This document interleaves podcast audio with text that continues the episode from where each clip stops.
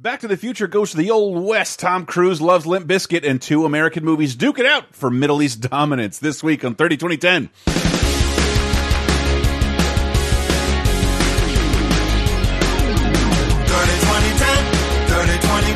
For decades, every show, sometimes associated videos. 30 2010, 30 2010. Surprises and excitement, yes, we're going to the 90s and 2000s and 2010s.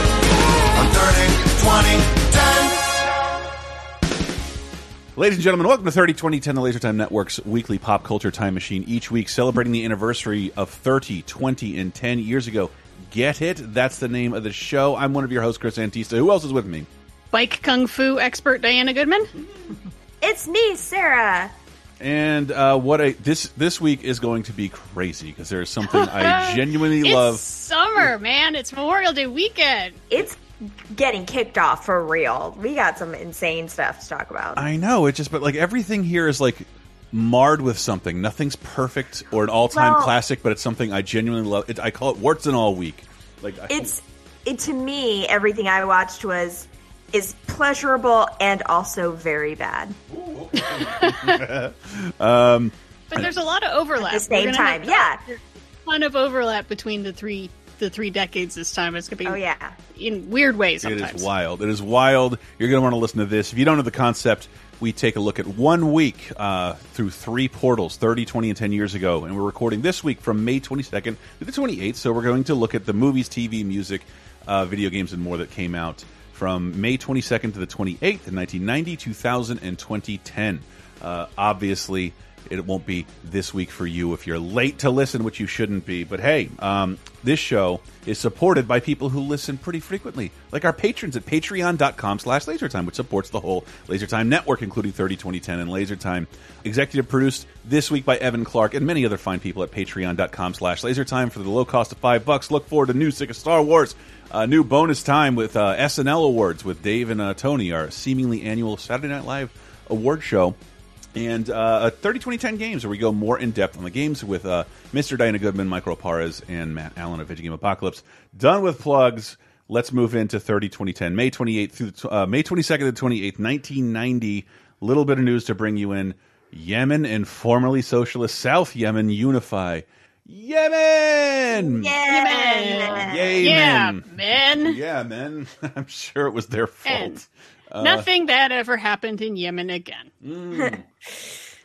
I would never have named my country uh, or spelled my country so close to semen, but look, that's on Yemen, and uh, that's clearly all I know about them. It's truly the basis of all their issues. I saw socialist youth semen. That's what I saw in this document, and, uh, and it, That's what you get when you go to a DSA meeting. I know. uh, it's all over my fucking iPad.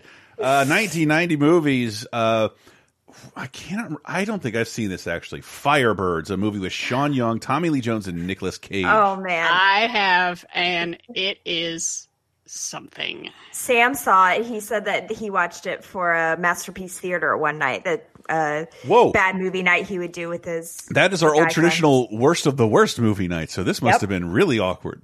Oh, yes. yes, yeah. Because I I've made a pretty significant effort to seek out bad Nicolas Cage stuff. Because man, does it sing? Uh, this this I don't know that I've heard heard of. I Well, th- do you do you want to see him in a by the numbers Top Gun rock ripoff? yes, Now Yes, you can. yes. Oh my God! It's not just for Iron Eagle anymore. Firebirds. Once a helicopter battle has been engaged, somebody is going to die. He's the Army's best combat instructor. His objective, train an elite helicopter squad. If you fail it, you're out. If you pass it, you're in. That's all there is to it. His challenge, make them better. You've been pushing me from the beginning. We don't make any exceptions in this outfit, ever. His mission, take them into combat and bring them home alive. Take them out, Rattler. We're on the way. We're open for business. Firebirds, rated PG. Oh, I just want to hear Nick. Boogies. we got boogies. Bunch of Migs on my ass. Oh, fuck. Oh, Shake 'em, shake 'em, bake 'em. That's got to be like their version of Need for Speed, right? Or Feel the need for speed. I fucking kick love the it. tires, light some fires. Oh. Yeah. Oh, it is so generic and so by the numbers. It it really And does. Nicolas it- Cage, he doesn't fully cage out, as I recall, but he's he is more Sleepy Cage, which is kind of funnier when it's Mm-hmm. supposed to be an action movie. So I mean, Yeah, he's got Oh, you gotta it's bad. recalibrate. I mean, Top Gun is is is jet military porn. Like, remember that shit's like shot on an aircraft carrier and other beautiful places. This looks like an Airwolf episode. It is all shot in Southern California. I think it basically is. Oh my Yep. goodness! Uh, I've never heard of Jesus of Montreal, but it sounds No. boring. Oh no, it is not boring. And this is actually an '89 movie. This is when it comes out in America. And when we passed when it was released in '89, I'm pretty sure the entire nation of Canada messaged me. Oh goodness!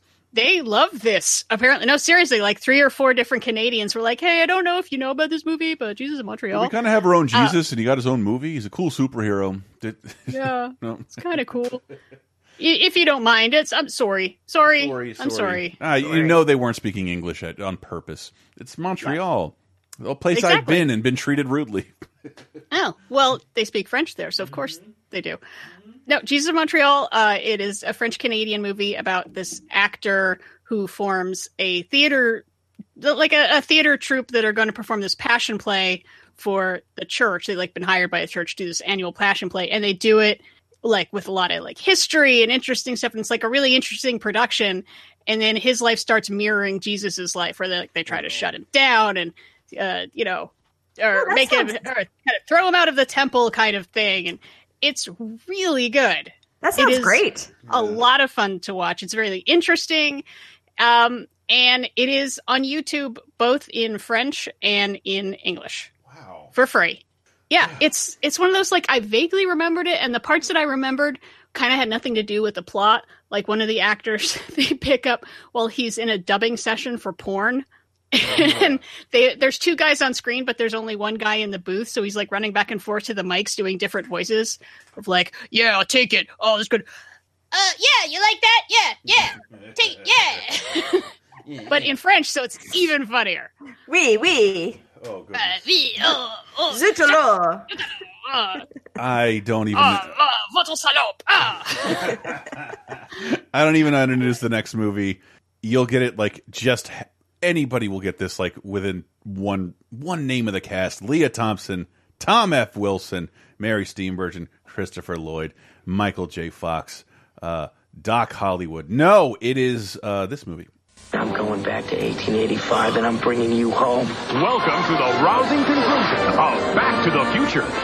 Doc's trapped in the past, What kind of a future do you call that? and there's only one man who can save him. What's your name, dude? Clint Eastwood. What kind of stupid name is that? Steven Spielberg and Robert Zemeckis present Back to the Future Part 3. Where'd you learn to shoot like this? 7 Eleven. Rated PG. Back to the Future Three, a movie I have learned to love. Uh, I love it. I know some people aren't a fan; they think it's not a good conclusion. But let's just do a comedy action western. Come on, guys. Yeah, I believe this the story went. They were just sort of powwowing in like, what time period would you want to go visit? And and Michael J. Fox, Bob Gale, and Robert Zemeckis sort of like, yeah, it'd be fun to go to a western. But for me as a little kid in 1990, it was sort of that first thing like. Oh, the people who make stuff for me are way older than me. 'Cause, like I, I don't, I didn't have any affinity for the western. It was like, like kind of Yeah. sullen over the idea that they were doing this, and the crit, hmm. but the critics were incredibly kind. And, and but to this day, Back to the Future Two is my favorite. I've said this a thousand times at this point. I just wish they would have reversed the order of two and three for a Marvel Endgame kind of feel, where they can go back and visit all the adventures they've had, and it would mean something, rather than splooging that in the second movie and then taking a very like slow, uh, I don't know, like more formulaic comedy in the in the third film but uh, but also also uh, uh, it was one of those things. I think the one for you, one for us. The you guys can do the movie you want, but you have to give us our studio futuristic movie, which they did. It's just it's so bizarre. Like I love and I love this trilogy, and I love that it's not completely marred by assholes yet. Please be kind to Back to the Future. Should anything be remade? Oh my god. Yeah. Well, this is the kind of movie where it's like I kind of wish it wasn't a trilogy. I I wouldn't Yeah. mind this as more of a series where every mm-hmm. couple of years they go somewhere unexpected. You know, Like- that's Of course. Like the cartoon show. that's show. always fun, like a cartoon show. But yeah, we're only six months after Back to the Future two, I and these were shot back to back. They were shot at the same time so that they could do that. So they could just boom, That's we're done so- now. You've been waiting so long for sequels. Here's all of them. Bye. That's so weird. I, I'm sure. Yeah. I'm sure it was a timing issue because, like, I mean, I'm still trying to wrap my head on, dude. Reading about Robert Zemeckis, like shooting two and then editing two while making three. Somewhere in this mix is also Who Framed Roger Rabbit. These three incredibly complicated and time-consuming films. I don't know how he did it. Cocaine. Cocaine. I, I would say cocaine. What was the equivalent of Adderall back then? Good on you, if Zemeckis. it's the '80s, we just the answer is always cocaine. Cocaine. I watched Who Framed Roger Rabbit last night, and I don't know if it's because they love each other or because they were so tired, but there's like several lines from Back to the Future 2 and 3 in Roger Rabbit that I mm. always thought were nods, but I'm like, dude, these guys were just busy. I'm not even sure they knew what set they were on, what time period they were in, for fuck's sake. Uh, Back to the Future 3 is the one where they go back to the Old West, and I just think it's mm-hmm. kind of it's an odd way to end the movie. When you when you mm-hmm. watch Back to the Future 2, if like they also like went back to the old west once in that movie that movie would be a crazy way to celebrate the series and close it out so i've always uh, lately i've felt weird like man i wish they sort of reversed because as a kid i think it would have been totally fine to spend time with marty and doc in the west if i mm. knew it wasn't the last time i'd see them but it's mm-hmm. telling me this is the last movie I was I, I I wanted to see more of the future and where we stand with Back to the Future. You get about fifteen minutes of it. Mm-hmm. But but this movie is thoroughly pleasant. The critics loved it because it harkened back to the genre that a bunch of olds liked. Uh, but it- yeah, like me. I love westerns, especially I like anything that twists western tropes. yeah, You know, I, I'll love any kind of just straight up western. That's fun, and I love that the same episode we're going to talk about another western action comedy. Ah, That- yeah. Yeah, anytime they just do one thing different, like yeah, this guy's from the future, and he's realizing how much the past sucked. The water is brown. There is no ice. Everything chafes and is itchy. everybody's Irish. Ah, And- Yeah. I watched Back to the Future 2 this weekend in preparation to watch Back to the Pu- Future 3, which I watched about half of. And I'm kind of mad that I never saw these as a child because they're great and that would have been right in my wheelhouse as a kid. So now I get to experience as an adult. It's fine. and it's it's really cool. I, I'd say it's really cool to watch the trilogy, but like if I'm being really honest, Back to the Future One is a wonderfully self-contained movie, and two and three are meant Oh, to be yeah. watched together. They may have even been better as one film because you'll notice all these things, like all these people playing the same parts and these rhythms that repeat. And I just want to give for the whole trilogy, but especially this movie. I am doffing my derby to Tom Wilson. He is the MVP of this whole series. He plays he plays five completely distinct yet utterly recognizable versions of himself. That's pretty crazy. It's Yeah. it's Griff, Biff, old Biff, uh, Donald Trump, and uh, what's what's what's his name in this in this one? I forget. Mad Dog. Mad Dog. He is so fucking great in this. I don't Yeah. like, even though he's wearing so much dirt in his face, it would probably be controversial today. It is. It is. It is so. I love this character so much. To me, it makes the movie. I Mm-hmm. love. I love Tom Wilson in this. It is Yeah. kind of a perfect bad guy like archetype. He's just like dumb and gruff and he's legitimately frightening at times too. I feel like. I mean in a bully sort of way. Like you just have this giant guy that's going to impose on you and he's so dumb he can't be reasoned with. Tom Wilson's a huge guy, and his eyes are, are incredibly intense. And man, I don't know, dude. I love that dude. He's he's been other than Crispin Glover, he's been the most sour with the series, and every once in a while turns up to like, yeah, hi, I'm here. Not glad you like the movie. Thanks, bye. Uh, or to sing a great song about it. Stop asking me the questions. Look it up. It's great. Uh, but Back to the Future three at this point, I love it. I can't really watch two without it and I love I love the way two ends. Eight thirty five, the duck's alive. And Yep. And there's so much stuff from two that gets paid off in three. yeah, yeah. There's so much. Yeah. I mean, Dave and I would talk about it all the time. Like when you were little kids, before you get them on VHS and watch them over and over again. Like when did Marty develop this like chicken trigger word thing? Like, oh, that's just Mm-hmm. these two movies. It is never mentioned in the first film. That he would go into a rage when someone nobody calls me a chick. Whatever, Marty. Whatever, Marty. Get over it. yeah. But I love that. I mean, this adds a whole bunch of fun people to the cast. A ton, ton of character actors who did something like 300 westerns between them, like uh, Harry Carey Jr. and Pat Buttram. Wow. Who you recognize that voice, man? He's uh, he's in the Disney Robin Hood. I know that, and that's like his voice. Oh, is he uh, a sheriff of Nottingham? Yes. Okay, yeah, I definitely know what you're talking about. and, and Mary Steenburgen, Yeah. who is just always, I'm always happy to see her, but it's like they had to cast someone that could be a love interest for Doc. And okay, she's a little young, but She has she's a a bit younger than him. But you know, it's it's really hard to show a character is smart. Mhm. Like it has to be well done. Otherwise, people are just talking about, "Wow, she's really smart," and then you're like, "Don't lie to me, movie. I see my own eyes. that She's not doing anything smart. So don't just tell me she's smart. Show me she is smart." And they find a way to do that And they, without it just being like, "She's not your daddy's school marm. I'm a fucking genius. Get the fuck out my way. Woo, I'm smart." Eh. I think she's the only human wearing any red for most of the movie, other than what Marty wore from 1955. This, I I- yeah, I, I, I was pretty mad at this movie as a little kid, and I have grown to really, really enjoy it. I really do.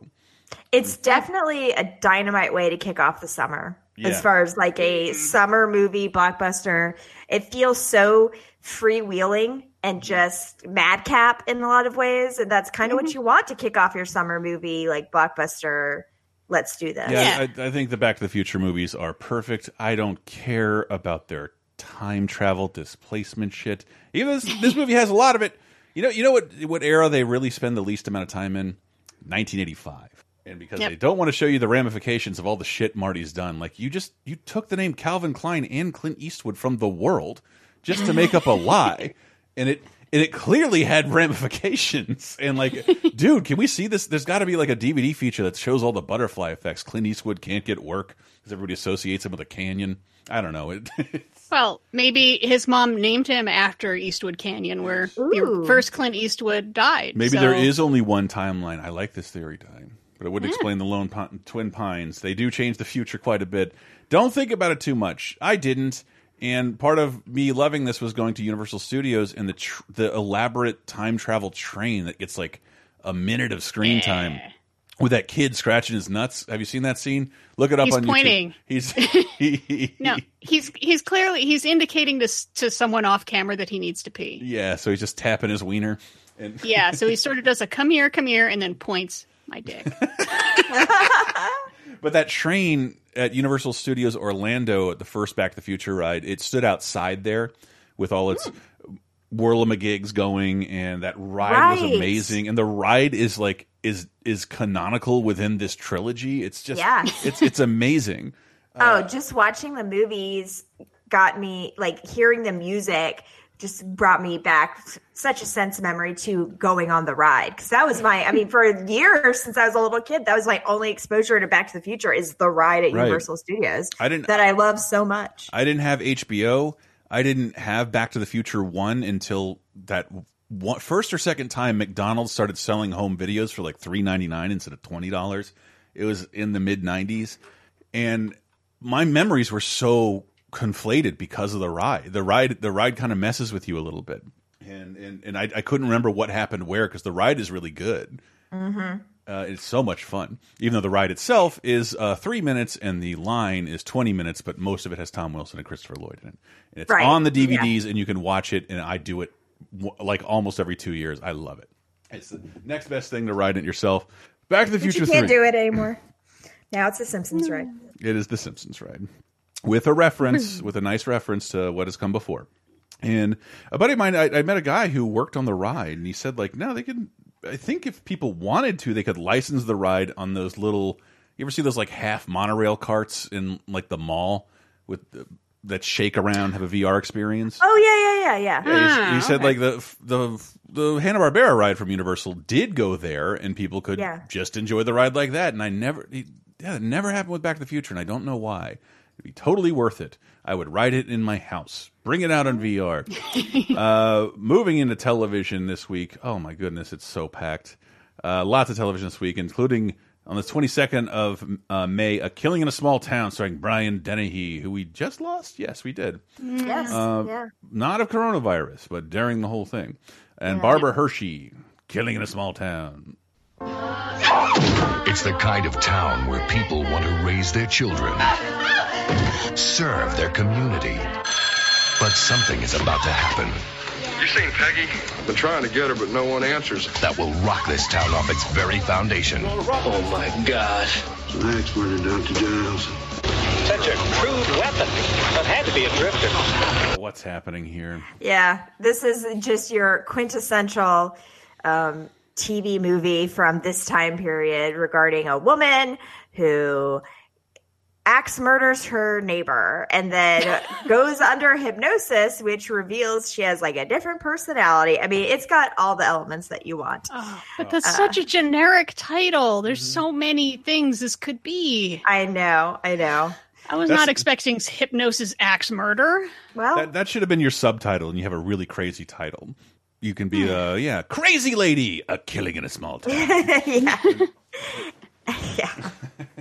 Fat cop, a killing in a small town. I'm assuming Brian Dennehy was Bill Portly in this role. But on the same night, we have maybe a little bit classier offering, Last Flight Out, which is uh, about the uh, last flight out of uh, Vietnam. Oh. Oh. Out of, or out of Saigon. Um, and, you know, how dramatic that was. So that's a little bit of a classier offering, I'd say. And it's got uh, James Earl Jones and Richard Crenna in it. So there you go. Okay. And I am not qualified to talk about this in the slightest, but uh Twin Peaks, the last evening, the season one finale. Oh, it all goes down. A big one, for So, sure. uh, Am I correct in in what I believe my assumption is David Lynch makes this TV show kind of an unexpected hit and ABC was kind of like you have to solve the murder of Laura Palmer at in the season finale. And he didn't really want to because I mean if you've seen the show it's kind of like that's not as important. He's clearly more interested in showing you this entire weird town and everything they're doing. um, and he would not return for uh, to be involved in season two in the beginning. Mhm. Is that how it went down? I believe so. Um, and it probably was also a big fuck you because this episode ends with several cliffhangers that are just, you know, I, I can't imagine having to wait that long uh, to now in this bingeable culture that we have. It's so hard to conceptualize cliffhangers. Yeah, there's like 80 cliffhangers. Like, yeah. a guy gets arrested for the murder, and then Laura's dad smothers him. What? Uh, that his her friends break into her psychiatrist's apartment or place and, and find a bunch of shit. Yeah. Uh, Shelley Johnson gets tied up in the sawmill, and the sawmill gets set on fire. And there's a shooting. I think Bobby Briggs shoots somebody, and then fucking Agent Cooper gets shot a bunch of times. A bunch of times. Yeah. Yeah. I need to get back on this. Oh dear God! Like half the characters are about to die. Are Who's in going to live? peril. Yeah.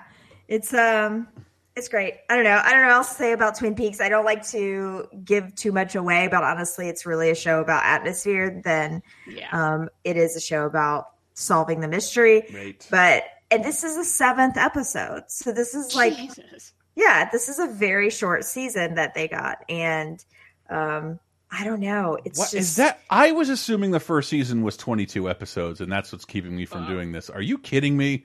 I suck. oh, Yeah, it's the seventh episode. So, you know, I'm halfway there. truly- I didn't know. I thought I had like 30 to go. this I just we've talked about Twin Peaks so much. I know uh, when we when the premiere happened seven weeks ago, um, but it's just so great because I just when you go back and you watch Twin Peaks now, if you're a big TV fan, a big fan of the genre, you can see this is the perfect marriage between the beginning of prestige television and uh, primetime soap opera. It's Yeah. both. It's both at once, and it's really, really cool to see. It's just such an important part of television history. I To some love extent, the the the semi short lived mild mainstreaming of David Lynch, where Mm-hmm, I, I think the the movies he made after Twin Peaks are kind of among my favorite and have like the biggest weirdest casts. Everybody wants to be involved in his nonsense. They do get weird. And on the 24th, oh, do we need to create a sports category? Answer no. Especially 10 year, especially if we're doing the show in 10 years, we'll have no sports to talk about. But uh, Stanley Cup.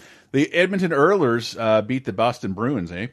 Oh man, Yeah, eh? what a, what a blowout with them Oilers, right? Uh, I, I I have no idea what accent I'm shooting for here. Edmonton, that's in Kentucky, right? Um, it, uh, yes, and it's something I do know far too much about.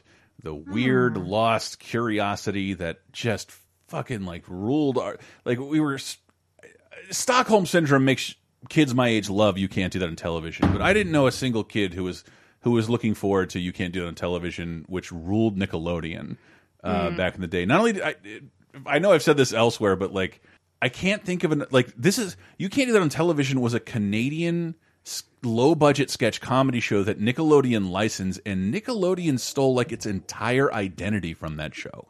Yeah, so I never was familiar with you. You can't do that on television, but I watched a ton of Wild and Crazy Kids, Family Double Dare, and um, What Would You Do, which are all just basically various elements. I feel like of you can't do that on television, and uh, all that. Yes. Yeah, definitely. So Because I have, We've I have at least have the sense to know that like I watched a lot of You Can't Do That on television. The intro is very surreal for me to watch, just because it's like, ah, at least there's a kids channel, but I don't like this that much. Uh, very very safe kids comedy, except for the fart and death episode. Man, are those crazy? um, but uh, yeah, like Nickelode, the, it's the concept of green slime, which Nickelodeon would go on to sell, and I am shocked they didn't get sued by these people. Came from You Can't Do That on Television, a concept from uh, like Canada's All That Laughin' show that they just ripped off, and like. It, it- it's so it, it's incredible that like even its logo sort of like was supposed to be evocative of you can't do it on television some of its fonts. And and yeah it's it still stands to this day whereas this show does not. It- they didn't sign any contracts with the cast which include obviously everyone knows moose. We- who could forget moose? Alistair? No i'm kidding. Alanis morissette. But like uh it was just a bunch of young people who didn't sign proper contracts. It's never had any kind of home release whatsoever. There are many episodes of the show that are lost. I do not know if that website that was bothering to track them all down from 10 years ago is still at it. I don't see why. Uh, but it it is a defining era for Nickelodeon. But it's just like if if Comedy Central's logo was based on SNL reruns and you and still used all the catchphrases today. You look marvelous, Dave Chappelle show. Like it, it'd be it'd be very very strange. But I I I'd like to I, I like I'd like to think I'd like to help uh, keeping its legacy not be forgotten because it did help define the first ever twenty four seven block of children's programming, which is really Mhm. important if for someone my age growing up without cable. Oh yeah, I mean, it definitely has imprinted on a lot of people. I think a little bit older than me, um, and it sh- it does show up again and again in pop culture. And um, I the one that I find the most relevant is um, How I Met Your Mother. One of the characters on that used to be a teen idol in Canada. That's part of her storyline, and she in part of her storyline is that she got her start on a show that's essentially you can't do that on television. So- what do you think's in the burger? It- there's definitely some people out there who have love for it and want to keep it references of it into the in the zeitgeist. Yeah, describe it. You that. I don't know if it, it, it fits another uh, sketch comedy's description. Imagine, you know how some people like, ah, I hate the reoccurring sketches on SNL. Imagine it's a one hour show that's only recurring sketches, and they decided which ones they were doing eleven years before they ended. Like it's such a it's such a bizarre commitment. Uh, we got our diner guy and our our firing squad joke where we kill a kid as a punchline at the end of every one. Oh, it's so funny. Uh, you can't do that on television. Speaking of sketch comedy, uh, for your go your one stop shop for psychiatric humor and dance numbers, the Tracey Ullman Show says goodbye on the Fox Network, which Ah. also leaves a ridiculous legacy that defines that entire network. Yeah.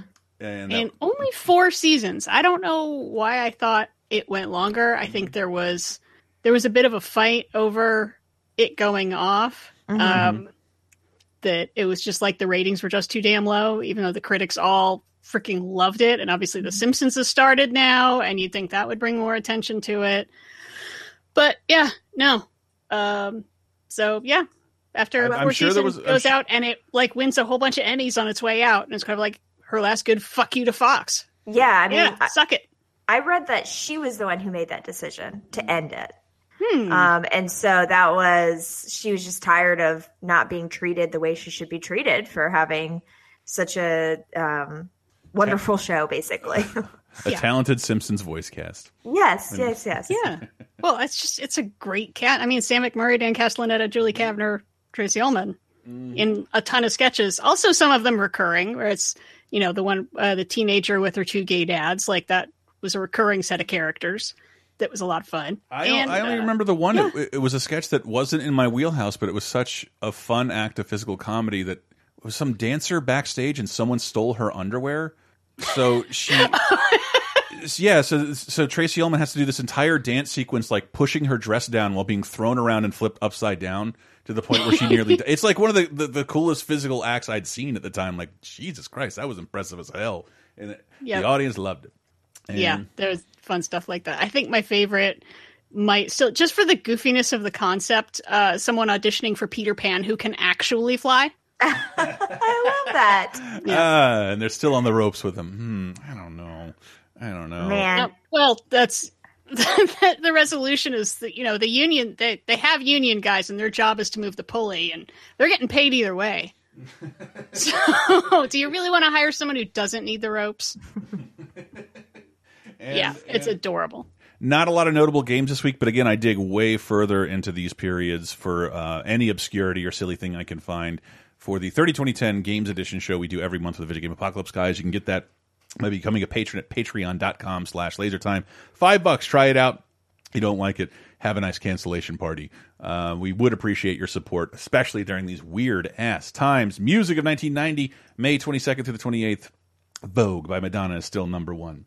Um, and yeah, new new releases. Who to guessed? Madonna's "I'm Breathless." This is the craziest title ever. "I'm Mhm. Breathless." Music from and inspired by Dick Tracy. This is a full Madonna album, is it not? Yeah.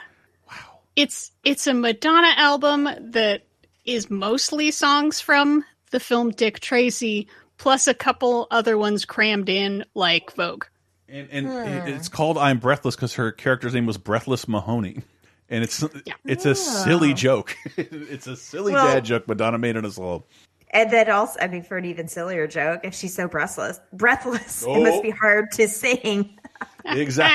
ah, actually, I believe at this Uh, at, and today I became a dad. at this at this point in history, this week she is being arrested somewhere for obscenity charges based on a live a live a live performance, and I can't remember. Was it the Triangle Titty We got it. We got it uh, next week, I believe, is Toronto. Okay. Okay. They try to shut her down because they're saying it's just too naughty. Yeah, we're in we're in Too. cone bra Madonna time. Sexual. Once once again, this is one of two Dick Tracy soundtracks. Do yourself a favor and look up Ice T's like excruciating seven minute rap about Dick Tracy, where he's clearly Oh. like handed bullet points and kind of freestyles. Uh, TV watch, big old hat, Dick Tracy. And it's, it's, it's it, it- yeah, it's just a guy who like barely understands Dick Tracy with with a lot of lyrics about him. I don't. I'm not saying that as an expert. Let the rhythm hit him by Eric B and Rakim is out this week, and uh, Son of Albert, the only studio album by uh, Andrew Ridgeley, the other guy from Wham. Oh, Yeah. It took him a while to go solo to actually get an album out, but yeah, whatever. He probably still gets all those Wham royalties, so what does he care? right. Uh, so let's close out with "Let the Rhythm Hit Him" by Eric B and Rakim, and we will be right back with the year 2000. Stay right there. Yes, I made a Conan Conan reference on purpose. Personality beats, the bullets pass me, not on target. They want the hard hit, but watch the guard get quicker. The tongue is the trigger, cause it's real fast. Let on some rhythm at 'em, let 'em feel the blast. Penetrated a crazy rate, this ain't the 38. Hit 'em at point blank range and watch 'em radiate. Running out of ammunition, I'm done with 'em. You ask me how I did 'em, I let the rhythm hit 'em. I'm Slim Shady, yes, I'm the real Shady. All you other Slim Shadys are just imitating. So won't the real Slim Shady please stand up? Please stand up. Please stand up. Will Smith don't got a cuss in his raps to sell records. Well, I do. So fuck him and fuck you too. You think I give a damn about a Grammy? Half of you critics can't even stomach me, let alone stand me. But Slim, what if you win? Wouldn't it be weird? Why? You guys can just Uh, coming in with an obscurity uh, from 2000, Real Slim Shady by Eminem off the Marshall Mathers LP. Which, by the way, is on Rolling Stone's top 500 albums of all time list. I cannot stand to hear this song ever again for any reason. If you're not establishing a time frame in your movie, even then, pick something else. Yes, anything else, please. This was so all over the place, and, and not unlike Santana, and, and but more racist. This made the white new rock stations because why? Yes, the same reason Beastie Boys gets played right up against Candlebox, and no other black artist. Uh, this was I everywhere. can't. Yeah, I, I can't with Eminem. I never have been able to. I don't mean to say that. I think Hmm. I think he's uh, I think he's funny. I, I find him tremendously entertaining. I'm not the biggest hip hop fan in the universe, obviously, but like especially like this period of like just like making fun of people for no reason, like trying to pick the most sacred of cow and making a bad like sped up sketch about it. I'm in. I like it. Makes me giggle. And it's usually yeah, so, I, I don't know. This this whole album, there's so much that's so good, and so much that's just mostly. Even back then, I was you know 20 years younger. I was just sort of like, oh Marshall, stop being such a child. Oh, Marshall, how how confused do you think we are about your name? And are you helping? This is your second hit about your name, of an album that makes your name more confusing. And But also, I mean, about you're talking about your mom, talking about your girlfriend is your wife, and then you break up, and then you're together, you're together, you're together, and you know, and, and ah, using the F slur. Please don't, please don't do that. Oh, what are you doing? yeah, it's a different time. Yep, we'll be talking about him some more though. He's uh, he's gonna be a through line for a lot of the rest of the show. Oh, really? Okay. Uh, new releases. Yeah, I know. I sort of I packed a lot of rap into this episode for everybody. I see. You can see that. Uh, on uh, May 22nd to the 28th, year 2000, again, new releases uh, Invincible by five uh, in the U.S. Oh, new uh, new release in the U.S. I, did, I thought that was maybe their title. Five in the U.S.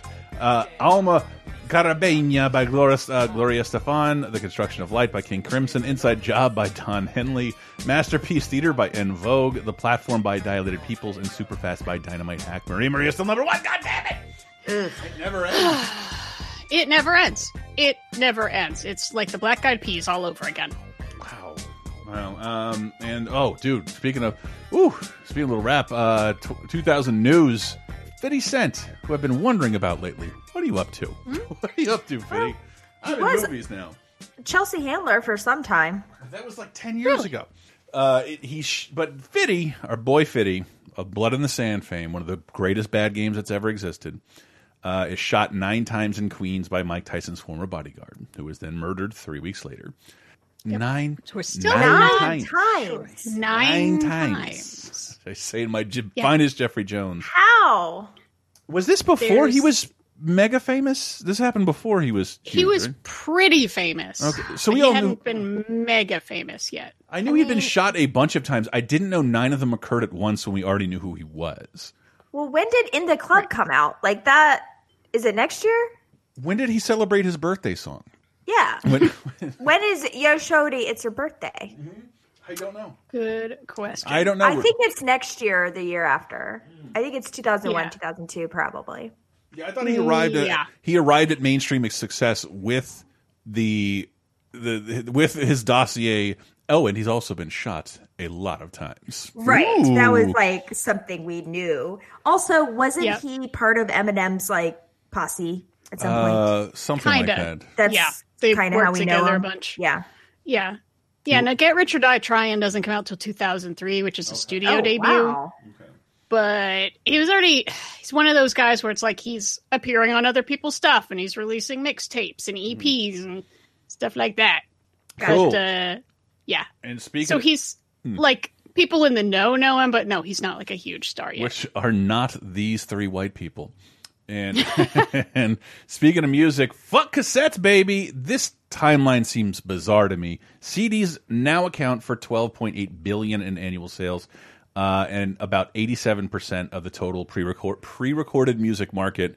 And I'm Whoa. like, now, I w- like I was a poor kid, like spending all of my money on CDs like five years ago. And what what the fuck? Like when did it took this long for CDs to dominate the market? But then I think you have to remember think of every car you were driving around in like 1999 2000 how many of them had Yeah. cd players and how many had tape decks what do Mhm. you buy if you exclusively listen to music in the car and i i know i Then you had had, to get that adapter. Still that got you put mine. in the the tape. I still use mine. My car is from 2001. It still has a tape deck. Yep. Ooh, that's so cool. yeah, I know. Now I'm like cool and retro and shit. But No, yeah, yeah. I use it to plug in my incredibly fancy iPhone into the little tape deck. I don't think anybody talks about how amazing that technology is you have tricked Yeah. a tape to play a cd through that's fucking nuts It's crazy. you, like you can't do that with a cd and a record now like It's like combining analog and digital. It's crazy. We and it's like, oh shit, I don't want to pay three dollars for another one of these at Radio Shack. I left mine at the fucking sinkhole. Uh, and like, no, this is one. This is one of the most amazing pieces of technology we've ever seen. This is awesome. Automatically Yeah. converts your music into a cheaper format. Cool. I went through Yep. so many of those in high school. Yep. It's fun though because I'm so used to the sound it makes if I'm not playing music. But then if anyone else gets into my car, they're like, "What is that? Something's wrong." Oh, Because that- you can hear it sort of spinning slowly. Yes. I know it. Oh, I know it. Okay, I'm old. we're all old. It's like the sound of my CD player alarm clock that would always wake me up. The spinning would wake me up before the actual song started. And then it would be just me getting ready to the sounds of Jane's Addiction. High school was awesome. That was it was Goldfinger balancing a CD player with no shock protection on my leg, hoping I don't have to break too fast and it falls to the floor. Um, movies of 2000, eight and a half. Don't get too excited, Diana. Women. It's Ah. not that movie. Uh, John Standing, starring John Standing and Matthew Delamere. I've never heard of this. We got a Peter Greenaway joint, which means it's going to be artsy and weird, and a lot of people are going to really hate it. No one especially likes this one. Or I guess some people do, but yeah, it's about these guys who like try to collect women. Like they try to make themselves a harem. This sounds like it would hold up great. Okay, I can't wait to see this remade. Uh, here's let's moving on. here's a movie I did not like. Uh, Sir Walton Goggins. Uh, Sir Walton Goggins. Sir Walton Goggins, Xander Berkeley, Lucy Liu, uh, Owen Wilson, and Jackie Chan and Shanghai Noon. Jackie Chan. Owen Wilson. Ah, come on, Roy. Be the bullet. You can do it. Oh, no, you can't. He's gonna kill you. And Lucy Liu. This Memorial Day. The Old West. Meets the Far East. Three. Uh, I did not. I love Rush Hour, but I did not love this. I am so close to loving this because Yeah. again, we got our an action comedy western. Everybody, Nice. Okay. 10 years exactly later. And there's so much I like about this. And it is so fatty around the middle. I don't know what the fuck they were thinking. Where, well, first of all, you can tell, I think it's a couple subplots are missing that got cut out. But like Walton Goggins is the bad guy for most of the movie. And then like halfway through, he disappears. And now Xander Berkeley is the bad guy. And then Walton Goggins shows up again at the end. And it's like, I totally forgot you were in this, Walton Goggins. Shoo, What y'all is got me politicking. objective? Oh. Are you trying to rescue people? Are you trying to get gold? Are you trying to get Xander Berkeley? It's so just jumbled up and hmm. unnecessary so much of the time when this should be pretty straightforward. Yeah, I feel like this this is this should have been like Rush Hour three, like when they're completely out of ideas. Instead, it kept working, and I just never liked the Shanghai series. It's only two movies, right? It's only two movies, and Shanghai Nights is abysmal. I think I'm mixing mixing them up a little bit. It's like it's that perfect embodiment of like Jackie Chan not working as well when directed by Americans. And yeah, not, but that's the that's the thing. There are still some really cool fights in this. yeah, even the trailer like this looks way better than I remembered. And maybe I'm thinking too much of Shanghai Nights. Yeah, I mean, Catching feel like- tomahawks out of the air, that's dope.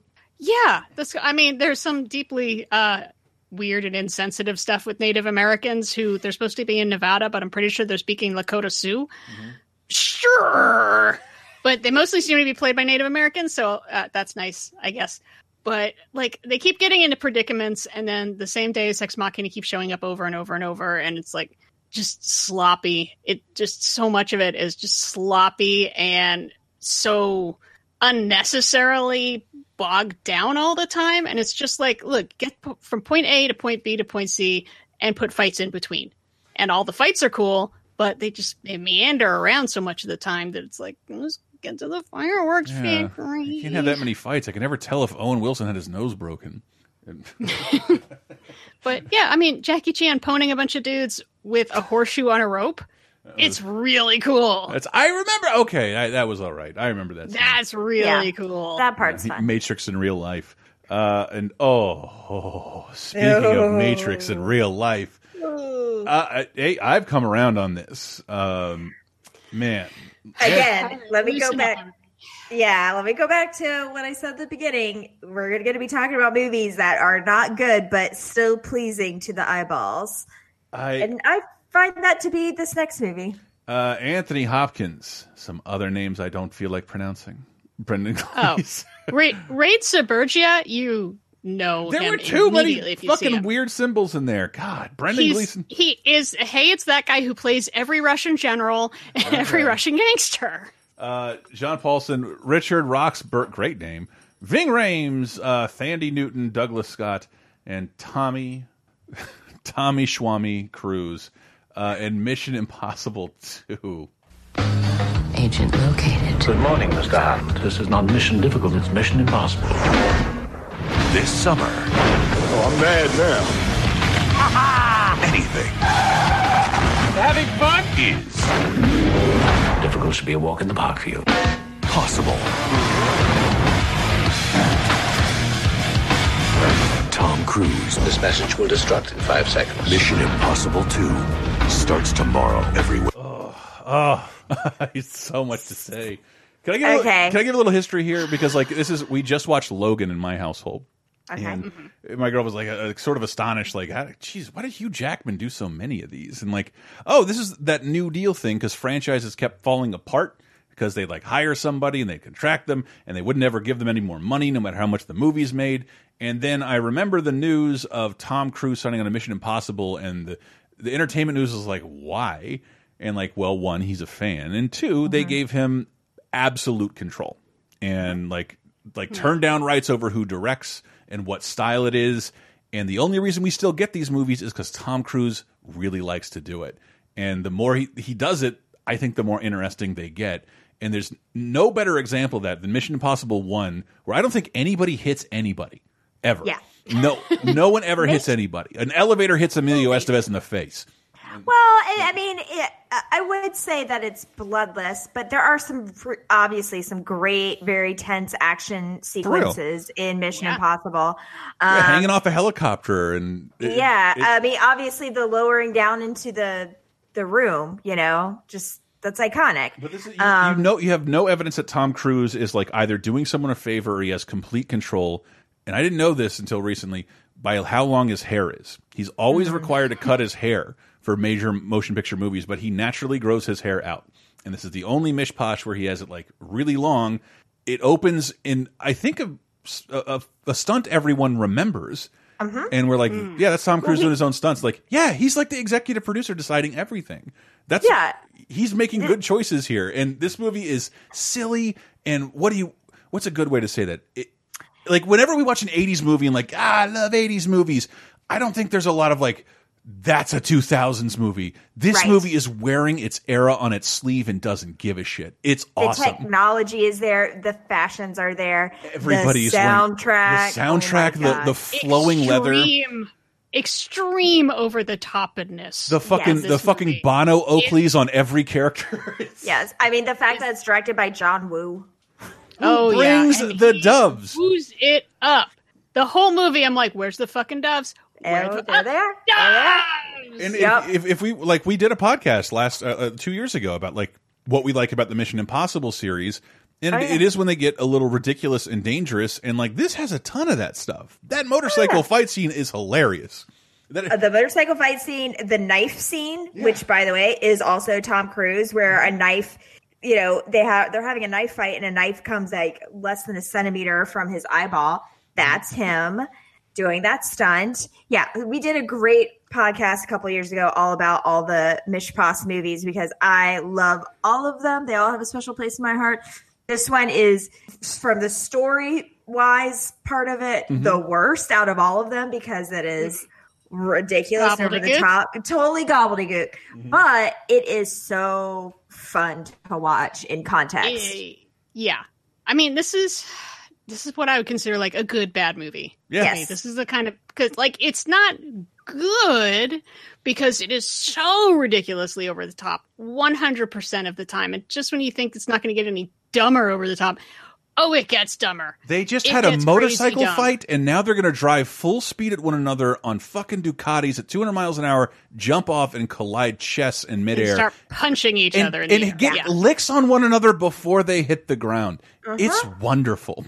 It's so the story is not important, but it's a, basically about a evil pharmaceutical company that is trying to release a dangerous biological weapon. Didn't even uh, because then they can release the cure to it. It's very Stop it! You're getting all the. Oh, yeah, well, let's let me say a couple things about the screenplay. Number one, credited screenwriter is Robert Towne, who wrote Chinatown. What? What? the, I have no idea how he got involved in this project. I have zero But that's idea. the beauty of Tom Second of Cruise. Tom Cruise Yeah. gave us J.J. Abrams as a movie director. He gave us Mhm. Brad Bird as a live action director. He can do whatever the fuck Yeah. he wants. But second of all, plot wise, this movie is Alfred Hitchcock's Notorious. And if you have seen Hitchcock Notorious, you know what I am talking about because it is about a guy sending a woman with loose morals undercover with an ex boyfriend to try to get his secret spy information, including a scene at the racetrack where they pretend to meet up and swap information. Wow. Now, Notorious is actually a great movie with Cary Grant and Ingrid Bergman, and it is as sexy as fuck for 1946. I mean, like, damn, like the censors were all over it. Like, that's too much kissing. This is too much panting. Stop it. This movie, mm-hmm. and I love Thandie Newton, they have no chemistry. None. None. It is like two logs of wood just like trying to seduce each other. It is naked. Yeah. Naked it up. Oh my goodness. I wouldn't be surprised if it came out like, oh yeah, no, they hated each other the entire time. It's fine. Right. It was Um, That's, that's the thing. Like, Yeah. it, it, this is It's so so bizarre dumb. because Tom, Tom Cruise has full control, and, and uh, I think he's listening to a lot of people who want to make a really cool now movie. Mm-hmm. And Mm. when J.J. Abrams comes on board, to his credit, the series kind of figures out what it is and what its through line is, and that it needs a supporting cast of people to care about, which it doesn't Mhm. have for two films. Like everyone's murdered except for Ving Rhames, and Yeah. and, and then it gets better after Well- that. Except for I would watch this over Rogue Nation any day of the week, and I love Oh. Fallout and I love Ghost Prot. Ghost Prot is yeah, I so good. I like Rogue Nation. Yeah, I prefer Ghost Pro totally, but, But, Rogue I Nation, mean- I, don't know why people had as much a problem with it. It just didn't do anything special. it was okay. Yeah, but it still did what it was doing. it- it felt well. like it felt like a it felt like one of those like off Bond movies, and then the next movie was better than any Bond movie I've seen in years. Fallout, that. it's great. Yep. And Yeah, I um, I- I think what happened here is it's just very interesting to watch. If if you watched all the films in a row, like we did a couple years ago for the mm-hmm. podcast, is very interesting to watch the evolution happen. Where mm-hmm. I think Mission Impossible One it is so. I mean, it's Brian De Palma. It's very stylish. It's very tight. I feel like I don't know how to necessarily put it, but it, ha- it has a, it has a classic cool. feel. It has a very classic feel to it with some Yes, modern technology. Exactly. It's very cool. Mission Impossible 2 is the opposite. It's very uncool. It's it's trendy, it's not cool. And Mm-hmm. so it's just the pendulum swung so far and then like after all the films after that found more of their footing and it's like right in the middle. Yeah, it was like Tom Cruise came Mm-hmm. back from the summer and the, at the end of Grease, and like, just why do you look like this now? Yeah. why are you smoking? well, you know, and he was going through a thing. You know, I think one of the last the last Tom Cruise movie we talked about during this time period was um, uh, my favorite Christmas movie, Eyes Wide Shut, Uh-huh. and you know he's going through some stuff. with the wife, obviously. Mm-hmm. Like, you know, he's growing out his hair. He's having some sort of a midlife crisis, Yeah, I feel he had like. to imagine her fucking that military dude. She said she would have done anything. Gosh, was Magnolia his most previous film? Oh, that's yeah, right. yeah, and then well, I mean, think, I wanna think we think- discussed with Eyes Wide Shut. He was like filming that off and on for like eighteen For, like, months. yeah. yeah, that was for like forever. two years. Right. Yeah. I forgot about Magnolia. He's got like I think I think people are too used. Tom Cruise has a much more prolific. He has a much more prolific output now than he did then because he was like in a movie like every two or three years at the most. Now you might get him showing up Yeah. annually, but uh, I don't care if he does uh, any other movie ever again. Just be in Mission Impossible. I really, really like that last film. It was very, mean- very good. he we've all heard my feelings about Tom Cruise over and over again. I think he's our greatest living American actor. Uh, and I think Say his Silent range is Diana. incredible. and I'm really glad that he. I mean, I think he's like settled into a good place right now. But if you look at his body of work, his range is really quite impressive. Yeah, that is freaking true. I think he's just having fun now and doing things like American Made, which, by the way, if you haven't seen that, it's fantastic. I feel like that's the last thing I saw him in, though, and that was like three was- years that was- ago. That was, way longer ago than that. Oh Yeah, God! it was But you three did- years ago. Yeah, American Made then Fallout 2018, and that's it. Okay, that's my the most recent thing. He didn't see Whenever Live, the Repeat. Top Gun sequel comes out, God knows. Oh Lord, Yeah. help It's us! supposed to be out by now, I think. Yeah. That the homeboy got two movies delayed in that shit. Uh, they were supposed to Mhm. shoot in Venice for the next Mission Impossible movie. Right, right. No shooting in Italy right now. And with that, we get into television. A show, I believe I heard one of the executive producers say in an interview how odd it was to work on a show that not one single person who worked on it cared about in any way. Malcolm and Eddie has its finale. It was like it was one of the most depressing things I'd ever heard. Actually, like it was just weird. Like to like from the cast to the crew to the creators, like nobody cared about Malcolm and Eddie who worked on it. Hmm. Aw, but it's Malcolm Jamal Warner and Eddie Griffin. It is, but it's sort of like guys. it's it's the Full House producer guy, and it's sort of like sitcom by numbers. Hey, you know these guys. Let's waste Eddie Griffin four years of Eddie Griffin's career on this horse shit. Sorry, I just watched Undercover Brother, and I kind of miss Eddie Griffin. Um, and and uh, I thought, in more interesting news, now I had this for last week, so Yeah, I, I did my too. Research don't then. I, I forgot a little bit of it. Dawson's Creek True Love airs. It's their season finale, and it features the first ever male gay kiss on primetime television. And it might not just be on primetime television, it might be all television. And to Hmm. contrast that, I went and looked up the first woman on woman kiss. The Roseanne kiss is is 6 years ago. And uh it, it the woman on woman kisses may date back to like LA Law in like 86. No men have ever kissed one another in the history of, of, of like network television. I think it's notable too that it was a passionate kiss, Yes. like between two men who are obviously lovers, Mm-hmm. not you know like a ooh on a dare we're Yeah. just gonna peck each other. Not Bugs like, Bunny, like not Bugs Bunny kissing Elmer Fudd. Yeah, yeah. So yeah, this is a big deal. This is a big, But how big much episode. longer it took for society to be okay with men kissing on television than women?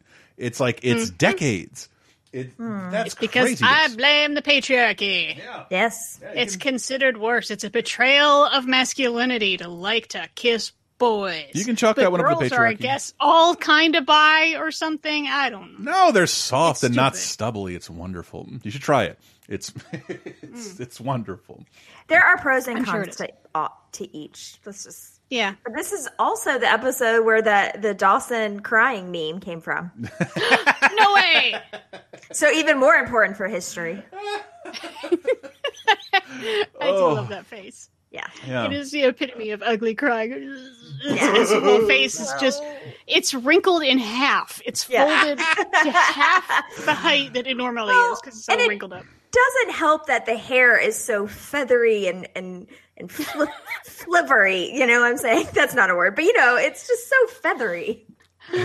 Oh, God damn it. Ah, good times. And and, uh, and news of other news of shows I don't know anything about, but tried to learn. Michael J. Fox leaves Spin City uh, on the 24th of May in 2000. And Paving the way for Charlie Sheen to take his place. yeah, and, and uh, under tragic, I believe what I ended up, you know, like the show was never like a massive hit, but like it made it to four seasons, and it's like, come on, one more, and get that sweet Cindy money, and they had to keep it going somehow. But it's like Michael J. Fox was diagnosed with Parkinson's two years ago, and it started to manifest very, very quickly. They had to introduce new cast members to do the job of his on screen character because Michael J. Fox was having a hard time being on camera. And then after a while, Michael J. Fox, I think, makes just kind of a big adult, like, no, I, I don't care if we go another season, make that sweet syndication, 100 episode money. I, I, I'm, I'm going to go. He said, I'm going to quit to spend more time with my family and devote my time to raising awareness of Parkinson's. Mm-hmm. And I just thought that was a really cool thing to do because other people might have waited that out and waited for things to get sad and weird. And when you hire Charlie Sheen, that can happen too. And it didn't so much here that I know of, but like I don't like this show. Has never seen it. I the only reason I stopped to watch it one time was like, ah, it's Cameron from Ferris Bueller. Yeah. It's, I think- it's okay. Yeah. I mean, I think it's, it's, a show what, uh, created by Bill Lawrence, who did uh, Cougar Town and Scrubs, Mm-hmm. and Gary David Goldberg, who did Family Times or Family Ties, and it's but it's got a really good cast. Oh yeah, It has Barry one Bostwick. Yeah, Barry Bostwick, Carla Gugino, Richard Kind, Alan Ruck, Connie Britton. I mean, Mm-hmm. yeah, it's And it got was, a uh, solid cast. I, I- I think I remember it, it, but it's it's is it ABC doing the show? Yes, It's it's yeah. inherently political, but like pretty toothless. Oh Oh, yeah, it's really toothless. yeah, yeah. It's not. Come on, it's now. not about He's a deputy mayor. like how is It's a work. It's a workplace comedy. oh, he's the mayor of New York. how I, I don't know. Like I I, I, I was never. I feel like Spin City would definitely be right in my wheelhouse, honestly, because I a love all those comic actors, especially especially Richard Kind. Um, Mm-hmm. And yeah, I, I just never got a chance. It was syndicated, and I remember it would come on like after the evening news um, in Pensacola when I was growing up. So I would see episodes here and there. Um, but yeah, it's definitely one that escaped my attention, unfortunately. But probably right in my wheelhouse. I may have to check it out if this quarantine mean- goes on longer. You, I I, for, I didn't look this up at all. The twenty seventh early edition has its finale. I'm like, wait, what the fuck is this? This- I loved Early Edition. It was a CBS show with um, Coach Taylor, um, who Kyle Chandler. Ugh, I lost his name for a second. Um, you know, everyone's dad uh, plays a guy who starts receiving the Chicago his Chicago newspaper every morning a day early, so he can see things obviously before they're they happen and hopefully prevent you know murders and accidents and all sorts of things. Gets bored and with winning the lottery. Yeah, it's just a it was it was a very very sweet show, uh, kind of inspiring. I remember it was always kind of in the same block as Touched by an Angel, um, but it was I, I really enjoyed it um, at the time. It's a very fun little concept, and Fisher Stevens is in it. That's cool. Uh, Yeah. I don't know. It's one of those where it's like I never sought it out, but when I would see it, I'd be like, "This is really cute." Yeah, And Yeah, I mean, it's just it's you can't go wrong idea. with It's Kyle. Chandler. or a cute show. and You the, can't go wrong with Kyle Chandler. The- He's just the best. the biggest deal. He was adorable back then. He wasn't quite oh. daddy yet. I, He I was know. just sort of like cute. I know. Our both, Diana and my both of all of our all, both of our eyes turned into hearts basically I know. now. I was trying to segue. I just I gave up. make a sentence. I just gave up. Like I'm gonna let the ladies jill off over this for a second. Coach Taylor. Um, the biggest. so dependable. I can't even do it. I can't get. The biggest thing in my world was something I didn't actually get to see. It's, it makes me feel much older than I am because I had to have this described to me by multiple friends because my VCR fucked up or something, and I missed the last late night with Conan O'Brien with Andy Richter on it, and I have never, and I I had never seen it until today, and it's a bummer because it more resembles. Did you see by any chance uh, Jimmy Kimmel when Fred Willard died? No, uh-uh. So I thoroughly recommend you do that because if you didn't know, and I don't, I don't watch a ton of Kimmel either, but like Fred Willard had kind of been appearing in monologue sketches for the last five years on that show, uh, playing God and Donald Trump, the ghost of Donald, Donald Trump's dad and Thomas Jefferson. Fred Willard, he's great. He can do all that shit. R.I.P. Uh, and penis enhancement salesman, and they just made the whole show like about Fred. Like one hour, Aw. we're going to show clips of his best stuff. Catherine O'Hara and Christopher Guest and Eugene Levy are going to zoom in and, and talk about Fred Willard. And Oh, I'm and was- absolutely watching this when we get off of yeah, this. it's thing. it's, it's it's hilarious and tragic, and uh, just I can't do Fred Willard justice. I Hmm. forget who the ghost he was, but he was in like an old timey revolution ad. How do you know if Thomas Jefferson's been over to your house? I don't know. I don't know how you go. All your drains are clogged and your slaves are pregnant. And he just turns and smiles at the screen and makes the most inconceivable joke of 20, 2019 very funny again. Oh my god. as a hovering ghost. It was great. Uh, but but like you'll get that vibe, and and we know how the timeline shook out. But A Andy Richter decides to leave Conan O'Brien. I uh, we did a whole episode uh, a year or so ago with Sarah and Sam about the history of Conan O'Brien's Tonight Show. You should people who know the show know how important Conan is to me personally.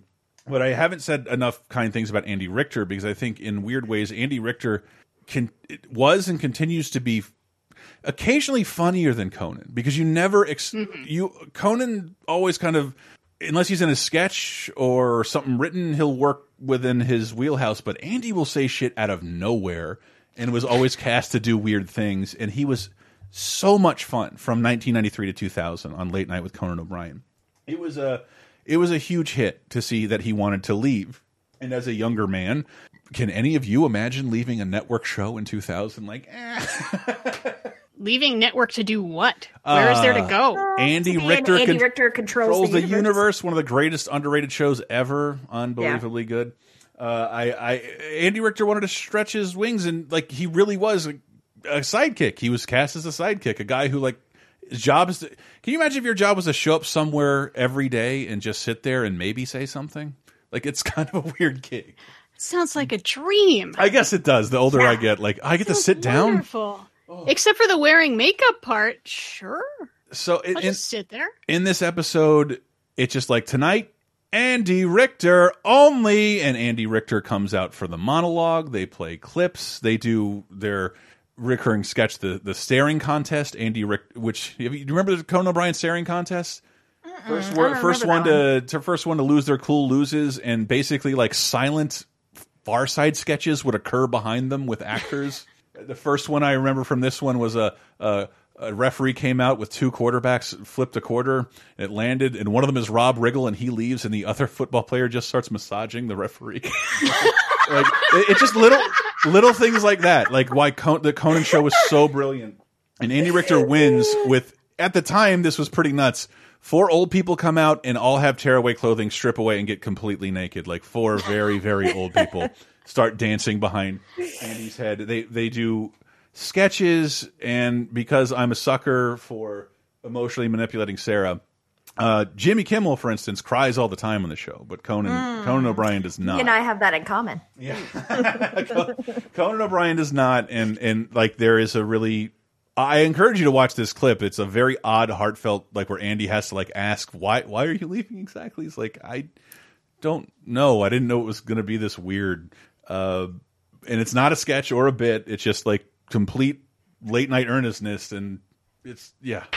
That's our show for the night. I just wanted to uh, say very quickly, it's just not easy to do, but um, it was when I got this show. I was it was a very difficult time for me. It was a really big challenge, and uh, I would not be here today if this guy hadn't made it so fun for me. And I love you, and I think we all love you very much, and we wish you the best. Like I don't know, just like back in the day when I- I you know I love friendship. Damn it! I watch. I have a bad diet of like sort of watching occasionally late night monologues for the night before. I don't see the kind of I don't see the kind of people like sharing recurring bits or like Chris Elliott on David Letterman. But like the Mm. whole audience seems to know who Andy Richter is and is genuinely bummed and shouting his name. People showed up wearing his name on shirts.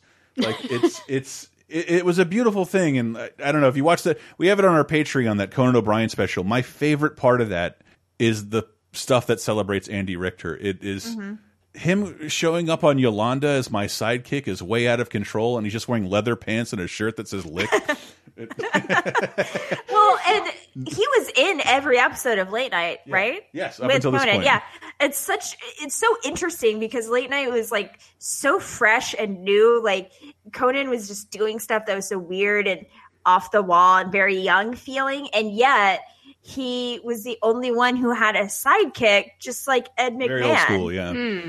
And it's like, and you know, Letterman didn't have that, and Jay Leno I, didn't have I that. believe the story was like Andy Richter was hired as a writer, and Mm-hmm. Conan was not a performer, and kind of needed someone out there to make him feel more comfortable. And I think that's why he got so emotional, is because like I don't I don't know if he could have shown up on his own on camera, like Mm-hmm. completely fresh, without his co-writer Andy sitting there next to him. Which it, it, I swear, Yeah. I can do a billion podcasts. I could never do this without one of you. It's Mm. really too nerve wracking. Uh, Mm. I, I can't To do it. just talk. Yeah, it Yeah. sucks. Like Yeah. you get real yeah, it's a lot Limbaugh easier to your- have a conversation. I remember there was a lot of pressure, especially early on, to get rid of Andy Richter. Really, yeah. People did not think he was funny. They thought his delivery was off. He was boring.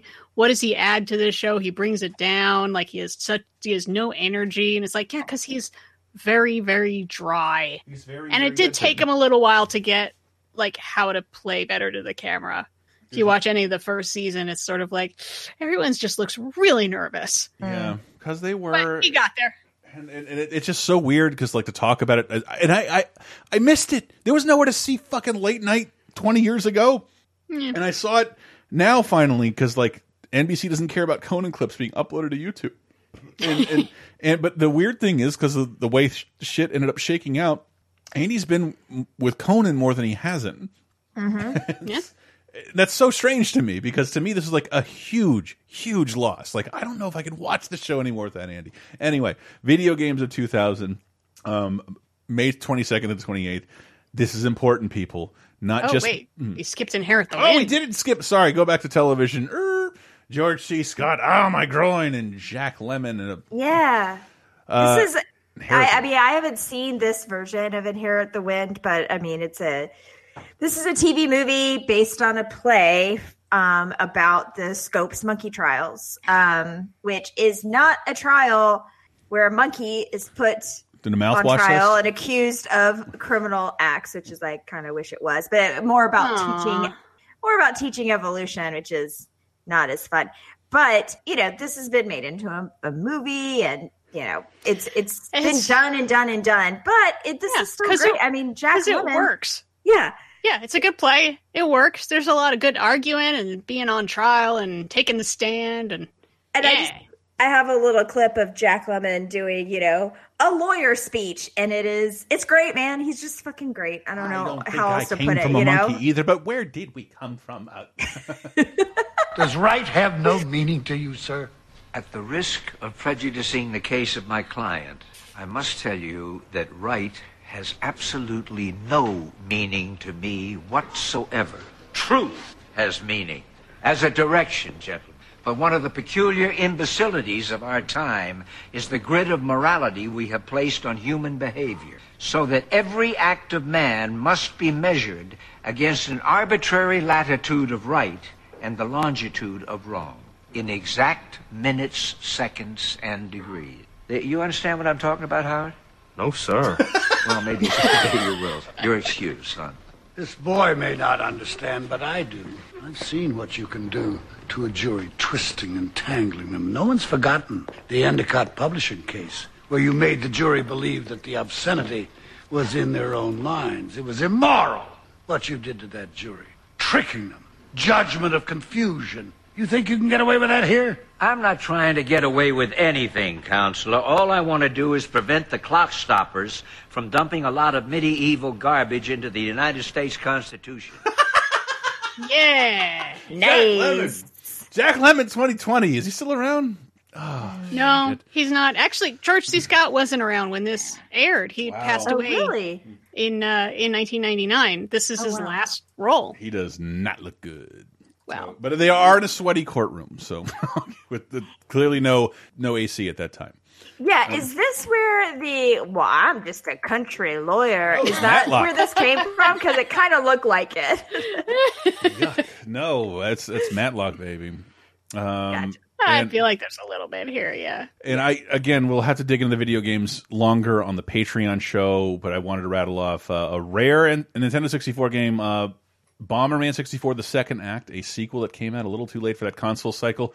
Daikatana, if you remember the What? advertisements, yeah, uh, that's Diana's DJ name. No, that is uh, George Romero's follow up to Doom, where the advertisements read George Romero's going to make you his bitch. Oh no, John Romero. John George Romero. Romero would have been better. Sorry. And I want to give a shout out to like took a million years to come out. Yes, and it was terrible and forgotten immediately. I want to give a shout out to our buddy Hot Dad who does a theme song. For some reason, on his page, he posted a parody of that ad. This, is, this summer, John Romero is going to make you let make you make you let him suck your dick. And it was, it was it was all I could do to not share that to all my family and friends. Hot Dad, I love you. Um, and then a huge, huge game expansion pack required N64 fans. Perfect Dark, the follow up to the breakout hit GoldenEye, uh, came out and completely passed me by. It was rare trying to to make GoldenEye again without the James Bond license, creating a, a, a character called Joanna Dark as its protagonist. It was massive. It was huge. It's one of the most impressive things that's ever been on the Nintendo 64 with way too many multiplayer options that I found very, very, very confusing and uh, kind of not foreboding, but uh, it, it scared me. I was like, Jesus, I don't know where to start here. I never got into it as a result of being the follow up to one of my favorite games, and I think a lot of people didn't understand that either. They wanted a GoldenEye 2 uh, or Mm. Tomorrow Never Dies, and it's uh it has two entries in the series and then it was done but like this game got incredible reviews. Uh, one of the most well reviewed games for the Nintendo 64 came out really late in its life cycle. Get it on rare replay. We will talk about this more with the video game apocalypse guys I assure you they played more than me. Let's close out of 2000 right now with one of the least favorite bands in the universe. Matchbox 20 if you're from Florida you'll know formerly Tabitha the Secret. Yeah, they, they played around here that much. Uh, if you're gone, a song I hate very much.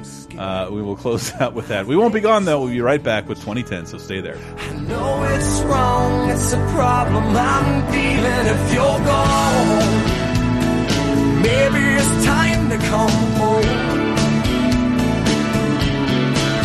There's an awful lot of breathing but I can hardly move.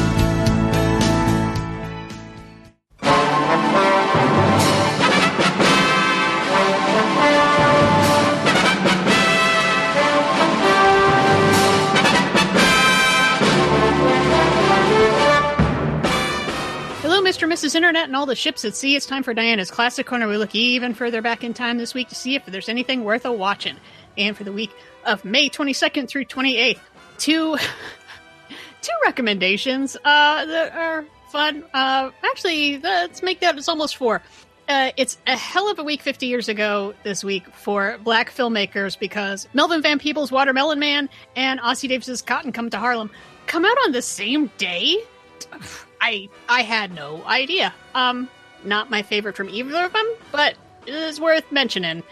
Anyway, moving on. Uh, also that same day, one of the weirdest sequels of all time, and I'll see whether or not Chris's microphone is on or not when I say this, is the 50th anniversary of Beneath the Planet of the Apes. Uh, it is the it is the uh, third best Planet of the Apes movie from the Charlton from the Charlton Heston uh, quintology. What But is this not the one that ends with the destruction of the Earth? It ends with a guy who narrates Disney's Haunted Mansion telling you an insignificant planet called Earth is now dead. And that's the end of the And- movie. and yet there's more sequels. But And- yeah, it's uh, it's the follow up to the first one. Uh, this one is about a bunch of weirdos who worship an atomic bomb in a cave. It's pretty good. I like it. And then uh, I'll recommend that, but the obvious recommendation I don't even have to say this though. It's 40 years ago this week, May 23rd, 1980, saw the release of Stanley Kubrick's version of The Shining. Obviously, the best version. That TV miniseries tried to go back to the book, but Yeah, come on. I mean, it's. I know Stephen King hated this because it stripped out a lot of the subtext and weirdness that's going on in his book that is clearly about recovering from alcoholism. But holy shit, it's The Shining. It makes nothing scary. It makes a kid riding a bike scary. A kid walking in the snow scary. A guy walking down a hallway scary. Yeah, if you've never bothered to see The Shining because it sounds like it's too scary, it's scary, but it's not gory. It's not, you know, Friday the 13th or a slasher movie or anything. It's mostly psychological horror about this guy breaking down while he's locked in a building. So, okay, maybe not the best time for that. I take it back. Maybe don't watch The Shining right now. But at some point, maybe after quarantine, watch The Shining, 40 years old this week. And that's it for this week. Stay classic.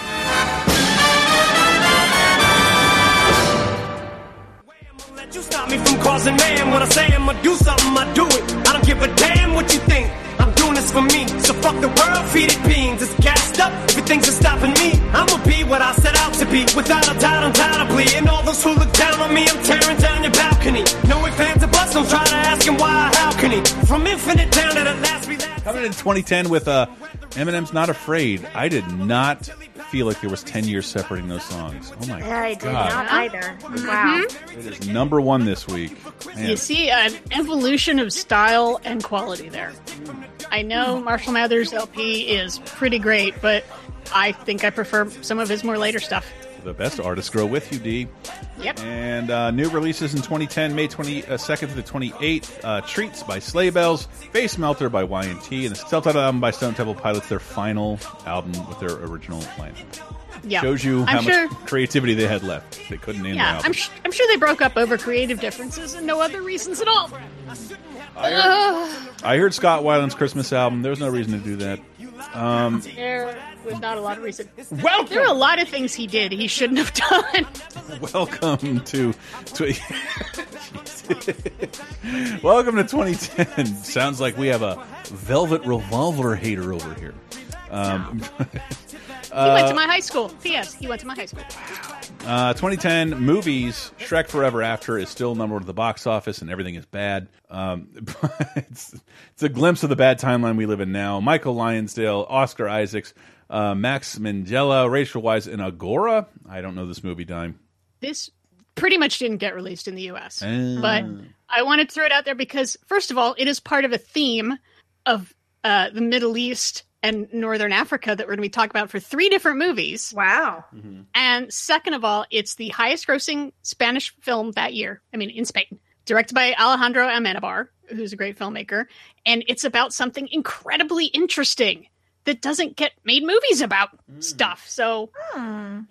yeah, roll it. I'll give you a little taste of it, and then I'll explain. As long as God grants me the strength, I will purify this city. All these years I've been studying, I could unravel this. Why should this assembly accept the counsel of a woman? Enough! Boo, women. Oh God, I did not know Oscar Isaacs has been around. Has been with us that long. Yeah, well, we had him in Robin Hood, uh, eating some scenery a year or a month or two ago. No, Yuck. last Yeah, week. yeah, last Last week. week, yeah. last week feels like a month or two ago. Poor Oscar Uh, no, this is. Uh, I mean, it's a Spanish-made English language historical drama about Hypatia of Alexandria, who is a fourth century philosopher, scientist, right, astronomer, um, back when Rome still controlled Egypt, and it's about her trying to, you know, figuring out uh, whether or not the universe or the solar system is centers around the sun or the Earth, and also there's like this ton of conflict between the Christians and the people who are still pagan there, and you know the Roman Empire is falling apart, but it's still going strong-ish there, and that's just there's so much there that's like, oh, that's historical shit we never ever get to see in a movie. That's pretty cool. Whenever there is anything about the Romans versus Christians, and it's you know very pro-Christian, and this was uh, rough enough on Christianity that like they screened it for priests to make sure they were like cool with it, and they showed it in the Vatican, and they were like, yeah, it's okay. Yeah, didn't see any boobs in there. Um, yeah, everything. Yeah, cool. well, you know they don't like that. Yeah, but they didn't want to deal with like protests of saying like, because you know we're early enough that's like parts of the Old Testament or parts of the New Testament might still be being written. Like these are real people that we're talking about that are probably all saints now. So how do we feel about that? But unfortunately, the the reviews were not great stateside. But like I said, made a ton of money in Spain, and it's just it looks neat. So I had trouble finding it, but I'm, I think I'm going to find it anyway, just because like we never never get to see female scientist sword and sandal toga movie. We never get I to mean- see female scientist movies. Uh, Alone in the Dark. Hello. Uh, like, Tara Reid is Michael, acclaimed scientician. That's true. Uh, Can never forget that. it's so weird because if we this movie came out ten years, like today, the Mhm. movie that came out ten years ago, this would be the most controversial movie, and it went by with a fucking whimper. Yeah. Uh, Alfred Molina, Ben Kingsley, Gemma Arter Arterton. Mm, I don't know. Jake Gyllenhaal. All these people playing people from Iran. Um, yep. in tan makeup in Walt Disney's Prince of Persia: The Sands of Time. This is no ordinary dagger. It has the power to turn back time. There are those who would do anything to possess it. Protect the dagger with your life. You really enjoy telling me what to do. That's all you got? Time will erase everything. That's impossible. Difficult, not impossible. Prince of Persia, rated PG 13. Oh, you see the through line from M- M- Mishpots 2 there? I do. I do. Wow. I, I am baffled. History rhymes, man. I am baffled by this. It's a, it, for me, it's an interesting uh, and my least favorite, one of my least favorite periods of Disney history.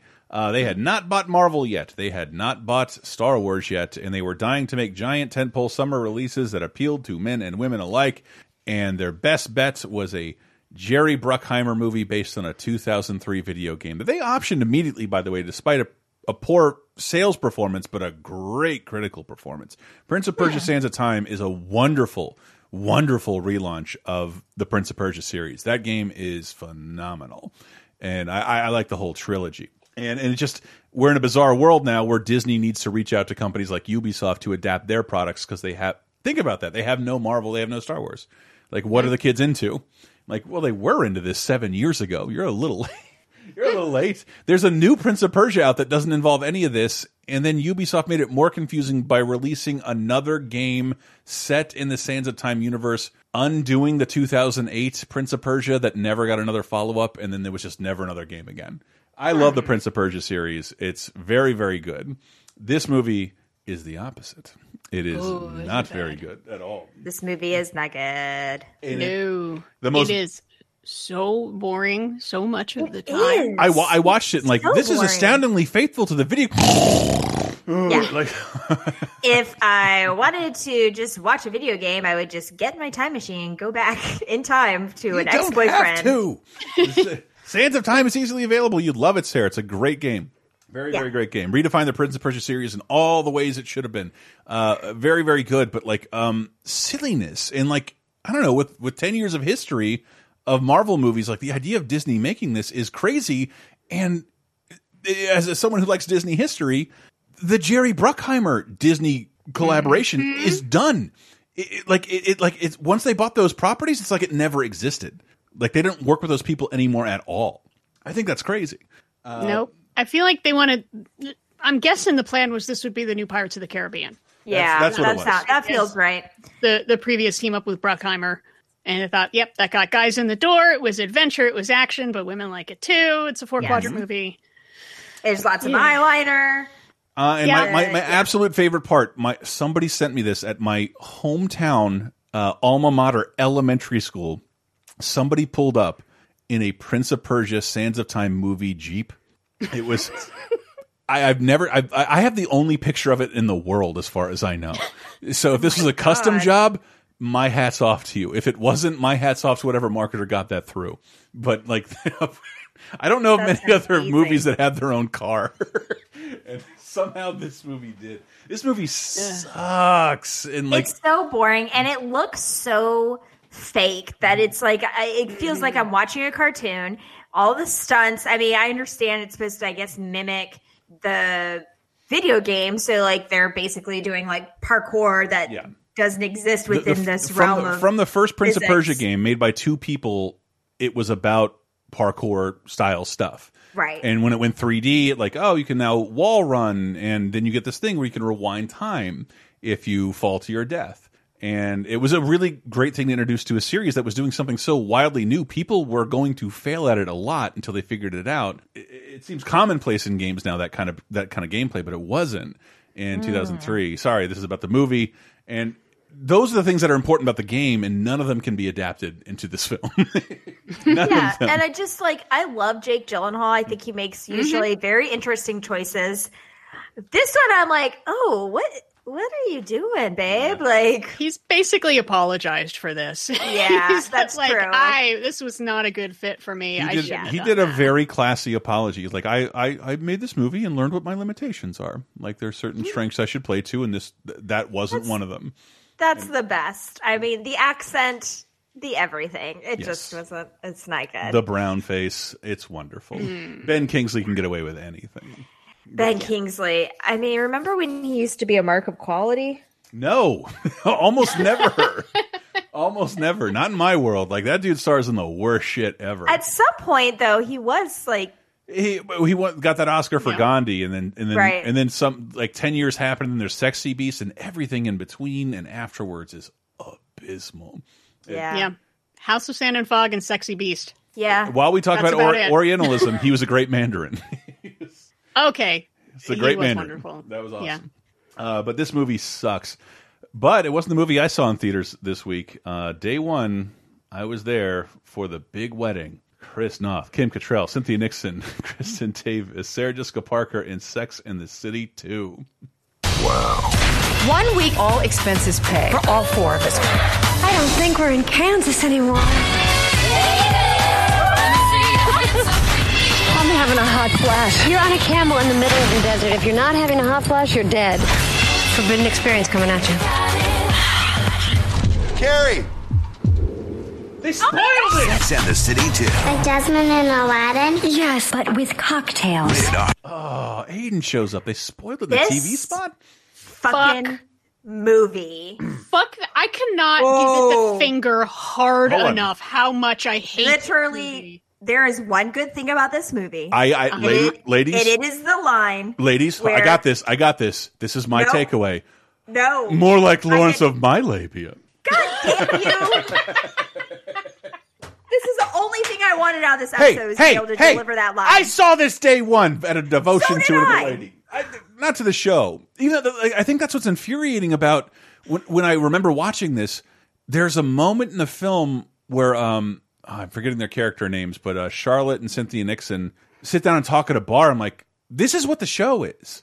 Like them talking about tone stuff. deaf white ladies talking about how hard it is to be a mom.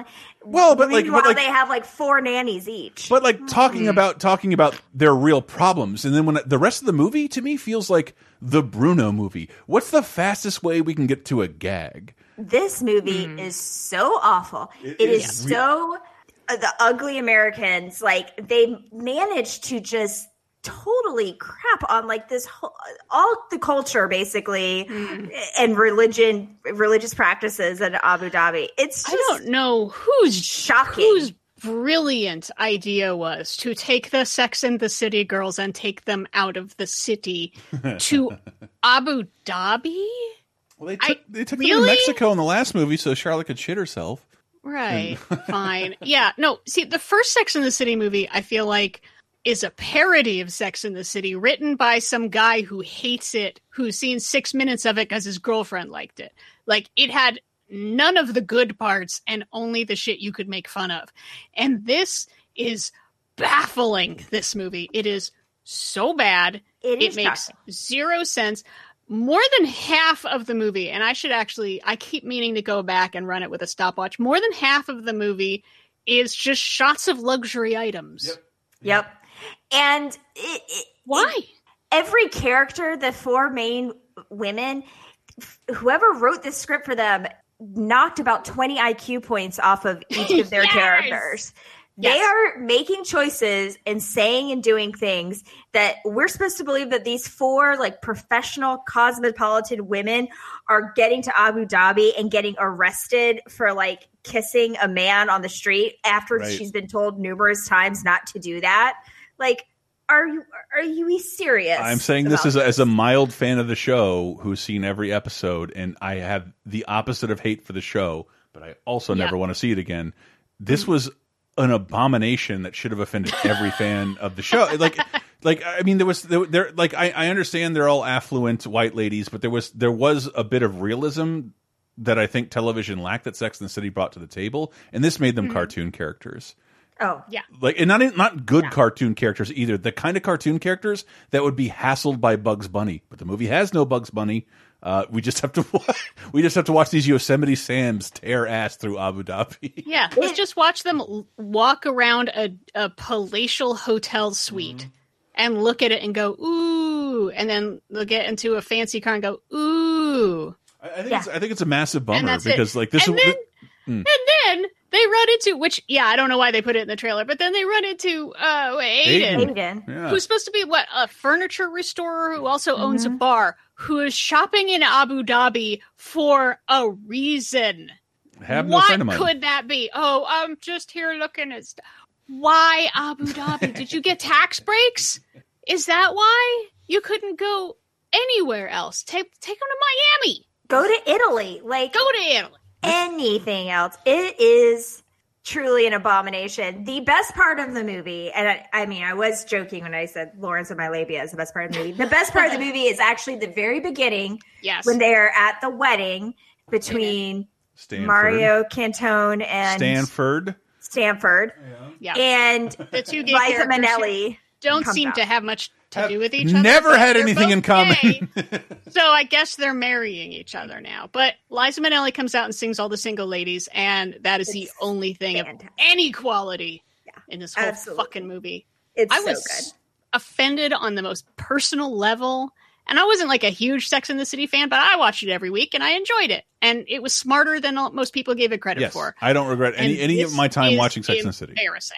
And and this was written not by drag queens, but drunk drag queens who won't apologize. I'm gonna be I gotta be me, and Abu Dhabi's terrible. And This is It- it- really it does a su- bu- it's it's, a- just a huge bummer. I think it's a great example of like this show would have been held aloft as an awesome thing if not for this film. Yeah. The last thing they left their fans with an impression of dissatisfied fans and made critics tear the shit out of it and reconsider why they ever liked it. Yeah. Yeah. And then the whole storyline with Carrie is that she back in New York, Big is treating her like shit, even though they're already married. And then she goes off to Abu Dhabi and she kisses Aiden, and we're supposed to believe like that. You know that's so threatening to their marriage that she like kisses the next. Like, come on, be an adult. You could have gotten away with murder for that in the 80s. And I mean, That's so stupid. Yeah, after It's we so see stupid. beautiful panning shots of their magnificent apartment and a closet and I have- dressers and a I have a- TV and I have a lot of it's opinions on this. Amazing. her, her, her ending up her ending up with big to begin with is a line you should walk very carefully and like the idea that like Mm-hmm. well let's follow her through the dream as it becomes stale and like you're ruining the series you are ruining the whole series Yeah. like you're making Yep. you're gonna you're gonna you're gonna make this bad for ev my ex had watched this every day. And and the entire plotline of this movie you are ruining what makes this guy special to her. It was great that Mm-hmm. she ended up with him eventually but like to show more of that holy shit you don't understand storytelling at all. My god I don't get it. I don't get I, it I either. don't fucking get it. why am i Very, complaining this very much about bad. sex and the But City? I will say this: unlike Prince of Persia, it's not boring. Really? I thought it was pretty boring because of the long hmm. shots of lux them looking at luxury items. I mean, I they get in a luxury so car to go to a luxury plane and then they're in a luxury hotel and if you if you cut that stuff down to 20 seconds each, okay.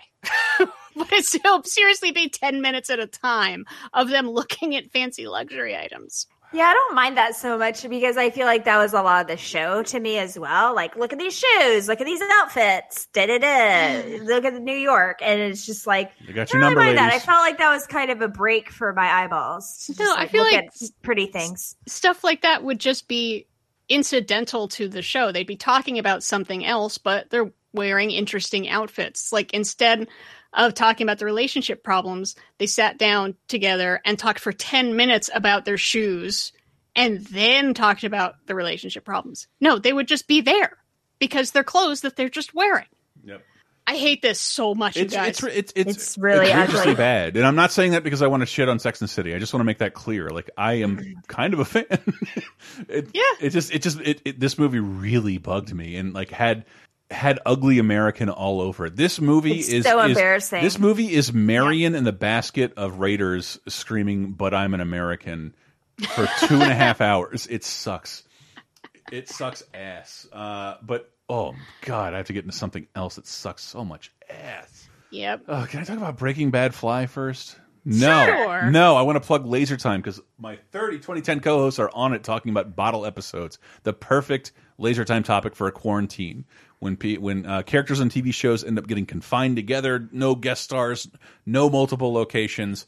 This is the episode where Walt finds a fly in the meth lab that is underground and hermetically sealed and goes absolutely insane for 50 minutes and it is contentious with dummies. Uh, it's a it's a great episode, but a lot of other people like nobody died or got threatened this episode. And like, yeah, but you got to learn way more about both of these characters than you ever would have before. It's beautifully shot. Uh, it reveals a lot about both of them, about what they both know and are willing to acknowledge about what each other have done to one another, which is terrible. Terrible. They've done terrible things to one another. Uh, uh, this is a really good episode of Breaking Bad. If you haven't seen Breaking Bad, everything you've heard is true or better. Um, Amen. Lost, on the other hand, Everything you've heard is true and worse. on a quick Google glance, Yeah. I, I got a lot of mostly defenders of Lost finale. And Dave Rudden put the pressure on me, and I said I'd watch it. And then I started to, and I'm like, I fucking hate this show. I fucking hate this show. And it's not.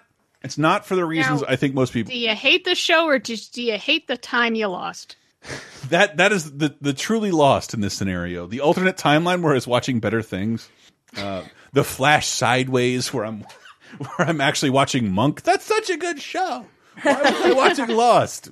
This sucks. Uh, it, it sucks so much, and I don't give Lost any credit for its flashbacks, which helped uh, establish backstory to all of its 30 characters uh, initially, but it was just fucking treading water. It didn't know where it was going. It didn't know what it was doing. And I'm not pissed about the idea. Okay, so I said last week it all led up to the reveal being that they were in purgatory or the afterlife or all dead. Apparently, I'm wrong. Right. The flash sideways, following the flashbacks, following the flash forwards. The last season was flash sideways, and those were all alternate realities where the characters were dead and knew one another, but didn't know where they'd been or what they were doing. And like, how is this not stupid? How is this not a waste of our time? Why would It you show it to this? The the, our, the whole season is all these characters meeting up again to realize that yes, they are in fact dead, but not in the main timeline, the island mm-hmm. timeline that you've been watching. Which, by the way, is magic due to water that's not brought out by a funnel. Like this is so stupid. And my whole problem with Lost was like every single season they didn't answer anything. And then like there were people in the back of the plane. Now they're hunting us. Now we're best friends, and now they're all dead. Uh, it was Ben Linus. Now Ben Linus is our best friend, and there's a new enemy. and now they're now Desmond is our enemy. He's our best friend now. And then like it's it wasn't me. It was it was the man from Tallahassee. It was the secret Jacob guy. Who wants to be the new secret Jacob guy? And like no, this is all fucking horseshit. Someone was looking over continuity, but they had no future plan for this show. Mm-hmm. And- and- and yep. So they just start. They just keep adding. They just keep yes. adding mythology after mythology after mythology, just constantly going forward, not looking at the rubble in their wake. Yes. As they just plow ahead. A bunch of people end up on an island with with problems that all seem to relate with a smoke monster and a thing that tore uh uh J.J. Abrams' friend out of a plane, and then I, I remember specifically the third to last episode because this is a two parter. Mm-hmm. The guy's like, Jack, you got to go in this cave. I'm like, after all this, a cave with a light bulb in it is where we are going to solve everything. And it was. And it was, it was awful. It was so awful. And there's a reason why the show that everyone talked about forever doesn't stream most places and has never been rerun because it's it's valueless. Like it, it wasted your time. And every other show that mimicked Lost failed miserably. I'm looking at you here. True. And and and I I I I still don't forgive Lost for this. I couldn't get through this episode. It's two fucking hours. Uh, it has some resolution to it, meaning certain characters just die, and then there's a flash sideways where they don't, but they also are dead. And like, this is not as heady as you think it is. And this is not. No, there's there's there's nothing beyond the surface level on this show. There's nothing to discover. It was all meaningless red herrings that were meant to Yep. market a show, and it's why I get mad at J.J. Abrams sometimes. Yeah. I um I guess there's sort of a good thing I feel like that's come out of this, which is I feel like I feel like people are a little more interested in in mini series. Yeah. And they realize things need to have an end. And if they they end at the season and things are pretty your central thing is resolved and if if it's popular enough, you can bring it back for another season Yes. that will resolve most of the things. Do you remember how this worked? Like ABC was like, "Fucking enough of this shit. You have two more seasons of 13 episodes that run back to back. You don't. There is. This is leading to nothing. Mhm. Executives saw this is leading to nothing. You have nothing going on, and and there was no greater experience to Lost. There's nothing to learn from it. There's no greater conspiracy. It's. It, I, I- I'm really disappointed because I, I do like almost everyone involved. I think it had one of the best casts in television. Yeah. Yeah, had a great cast. It had, I mean, seriously, a pilot for the ages. Yes. Oh, yeah. One of the And best that's why pilots of all should time. have- It should have been like two seasons. One of the best first seasons of all time, for real. Like all, all the way through, for the most part. I will never, ever forgive, forgive Charlie, uh, Marin. What's his name? I forget. He was in Rise of the Skywalker for a hot second. Remember, he was a junkie. He sang "You All Everybody." Yes. Mm-hmm. Mhm. And the Claire, his love interest with a baby that he's helping take care of, found out that he was a junkie and said, I can't have you around my baby. You took heroin five years ago. I'm like, what network is this? Is this OWN? What are we? What is this? Like, the guy was addicted. There's no heroin on the island. What do you Yeah, care? You can't get junk on the island. I don't understand what the problem is. What kind of old timey Can't horse is because this? there's a fucking plane full of it. It just happens upon. No, it- that happened to some afterwards. other guy. That happened afterwards. Oh, that happens afterwards. and, and, like it's it's it was Ah. unbelievable. I'm like no human being would ever act like this. Everyone involved in this show is not good, and some of them have proved me wrong because Watchmen is excellent. Uh, Yeah, and- Watchmen was excellent, and The Leftovers I hear is very good. But uh, Mm-hmm. those guys ruined a lot of things. Carlton Cuse and uh, uh, Damon Lindelof for quite a while, and I think have found their niche in television. But like I, I regret few things, but more than how much I spent not only watching the the time I spent watching Lost with my friend. I, I like I got to know Sarah through Lost Yeah. Mhm. for real, like through my Yeah. friend in school who was dating Sarah. That's how I know her. I don't regret those times at all. But my time obsessing over the internet and like, what does this all mean? Like, fuck you. This meant nothing. None of these things meant anything. I, like, and no one's really ever done that ever since. I don't think.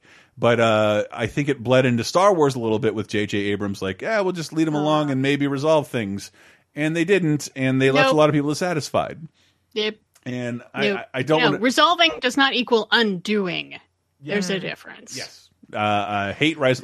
Sick of Star Wars. Patreon.com slash laser time. We have Yeah. a three and a half hour episode of episode three. I forgot the Oh, name. Rudder. All right, you want to talk about another show that lasted too long? Another Yeah. show out of the early 2000s Yes. that, that went a couple two seasons too long. Well, it's the last episode of 24, except For for, uh, the the short season in 2014. But the actual end of 24, which that I haven't seen the 2014 uh, Live Another Day reboot, but it's only 12 episodes, and that's what they should have been doing Yeah. after the first couple seasons Uh-huh. because it's really hard to come up with 24 hours worth of programming in one giant story. It was so cruel. I remember watching that you on DVD. just start spinning wheels and getting stuck in cougar traps. Uh, God on damn it! DVD, like every episode is real time, 24 hours. Not if you get the DVDs, because it's 15 hours. You're showing me fucking nine hours of commercial. Well, look, well, during the commercials, that's when everybody pees and eats. Yeah. I know, but like, but like when you watch it on DVD and like, how's Jack Bauer gonna get out of this one? I'm gonna have to saw the head off this guy. You can't do that. There's got to be another way. We'll explore every option next week, and then like. The, the episode starts automatically because you hit play all and Jack's sawing off a guy's head. Like, okay, This shit. this show it started out though really great. Like did. I, I another loved the first couple of seasons and the concept is so good. This is the first show that my family binged. This this introduced the Oh. co- the concept of binging to my family This- because wow. we would get the DVDs box sets because we didn't know about it when it was on and then I think it got recommended to my parents by one of their friends and so we Huh. they got the DVD box set and we would just sit there Dude. like on the weekends and watch like two or three episodes at a time and that was the first This show is we ever binged. this is the definition. Hmm. The wow, this is the definition of the binge format. yes. But but like put in a format where it didn't work. You had to wait every single week. Right. But I, I remember But, like I mean, like Lost, it's the return of serialized television. there were a couple times like I have to go to class. right. Uh, I have to go to class, but I got to see how Jack Bauer gets out of this one, and it's resolved in ninety seconds and totally unfulfilling. Shit, I missed class. Yeah. Guess what? The answer is always torture a motherfucker. Yeah. Torture always works. Uh-huh. That's what this tells us. Torture always works. Well, I think it's it's. I blame the daughter for a lot of the silly shit. That made me laugh so much. oh, Well, that- yeah. Oh my god. because yeah. they had to they had the same characters and they had to keep bringing them back, but they never had anything for them to do. So They yeah, the, the, the daughter being menaced by a cougar is still one of the, the funniest things that's it's ever it- happened. but no, it's because according to the show, in ninety minutes, she survives a uh, a, mi- a, a like an armed robbery, gets Mm. kidnapped by Kevin Dillon, and then hmm. attacked by a cougar in eighty minutes. It's it's Yeah. it's it's fucking crazy, and like just kill the daughter, and they did to make it easier on themselves. I remember watching when I was watching this with my parents, them being like, "See, that's why you don't go off with strange men that you don't know." Oh, stop it! Basically, victim blaming her for like getting kidnapped. I was like, They're getting kidnapped and then menaced by a cougar. Yeah. Sure. yeah. I was like, okay, mom, if I'm ever in that situation, I'll think twice. Holy- Thanks. wow, I didn't look into this at all. Law and Order has its series finale ten years ago. Yes. Oh, Yeah. It was a tent Mothership. pole. Yep. Yep. It's the uh, season twenty, and it it went. It had a good run, y'all. It really did. This is still one of the most naive things I've seen in all television history. Law and Order's not doing so well. Let's cancel it. There are a thousand other platforms, some of which you'll own. Keep it going. Keep it going. You'll need Law and Order soon. You'll make all your money on Law and Order soon. Oh my God, they canceled Law and Order. I mean, yeah, they got their other ones going on. It's fine. Yeah, that's true. SVU is still going, and mm, it's Going another one of these. It's another one of these shows where it's like 90210 because it went 10 seasons. We just talked about the last episode, and come September we'll talk about the first one. It's the same thing. Where yeah, we're talking about Law and Order ending in 2010, and come September we're going to get to talk about it debuting. Yeah. But it's such. It's one of those things. Where it's like, how has this not been done before? Mothership, Original Recipe, Law and Order. Half of it is a cop show, and then half of it is a lawyer show, and you mm-hmm. get to see the thing go through from one to the other. That's it. It's two shows in one. You're saving yourself some money. Yeah. It's perfect. And you're not confusing yourself like The Wire.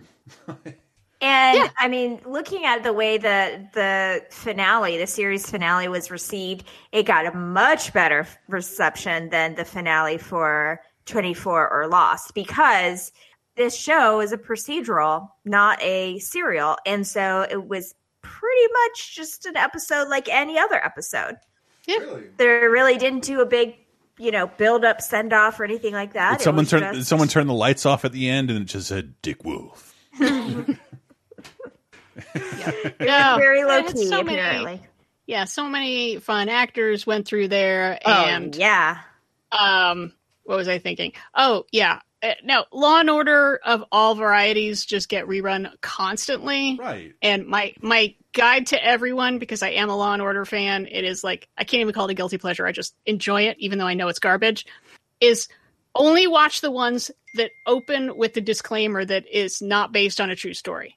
Ooh, and then see 'cause it how really long is. it takes you to guess what it is, because Mhm. it is 100% based on a true story. Rip from the headlines, man. I, I, but I feel like that's that's to everyone. Ten years later knows what Law and Order is, whether they watch it or not, and it reruns day and night on multiple channels. Yes. Why on earth would? What kind of stupid fucking executive do you? Some oh god, it could have been a Quibi hit. Right now, I could be watching this in portrait mode. yeah. It's it really sinks into you know, we're it's one of the last shows I feel like that's really completely sunk into everyone's psyche as far as across all demographics. Yeah, people don't know that mm-hmm. Kojak It had a lollipop anymore, but they know what the Law and Order sound sounds like. Exactly. Yeah. It's kind of wild to think about, honestly. Mm-hmm. Um, it's it touches every demographic, I think. Mm. Like And, And this I don't think I is- literally never have met a person who says they don't like Law and Order. Like it's hard to hate. and I've met a lot of contrarians in my life, and they Hi. and yeah, not not. This is the one that seems to be this and Britney Spears toxic. It's the two things that Be quiet. nobody can shit on. I'm nobody, by the way. And by the but this is the infuriating part. This is why they canceled it. It didn't hold up very well to the 26th of May's American Idol. Lee DeWeese wins over Crystal Botox or Bowser socks. Uh, Bowser Bowser socks. Bowser socks. Ah, Mario. no, those are my Bowser socks. socks. Uh, shit, no one remembers. But it, it was killing them in the ratings. I have no Yeah. idea who those two people are. I've never You know- heard those you know names what's- in my life. I this was a season I watched, and they're both very talented. I like Crystal Bowersox because she's got a cool like a Janis Joplin vibe going on, singing wise. But I'm not saying they're not for everyone. they're actually both pretty talented. But but considering like talent shows are your immediate solution, uh, and it's not even talent shows. It's mostly like Schadenfreude, so you can watch people fail before you can watch them succeed. And is TNT running reruns of Law and Order? Is there an entire network of Discovery Channel devoted to this shit? This is what you dumped it for because you were losing to Law and Order or, or, or to American Idol, Yep. which was event, which was canceled too twice. God damn it! Law and Order. Just saying, it should still be on games. It is. It's everywhere. It's everywhere. Games. I had and to, sometimes sometimes you get to those last seasons where Michael Imperioli's a cop now.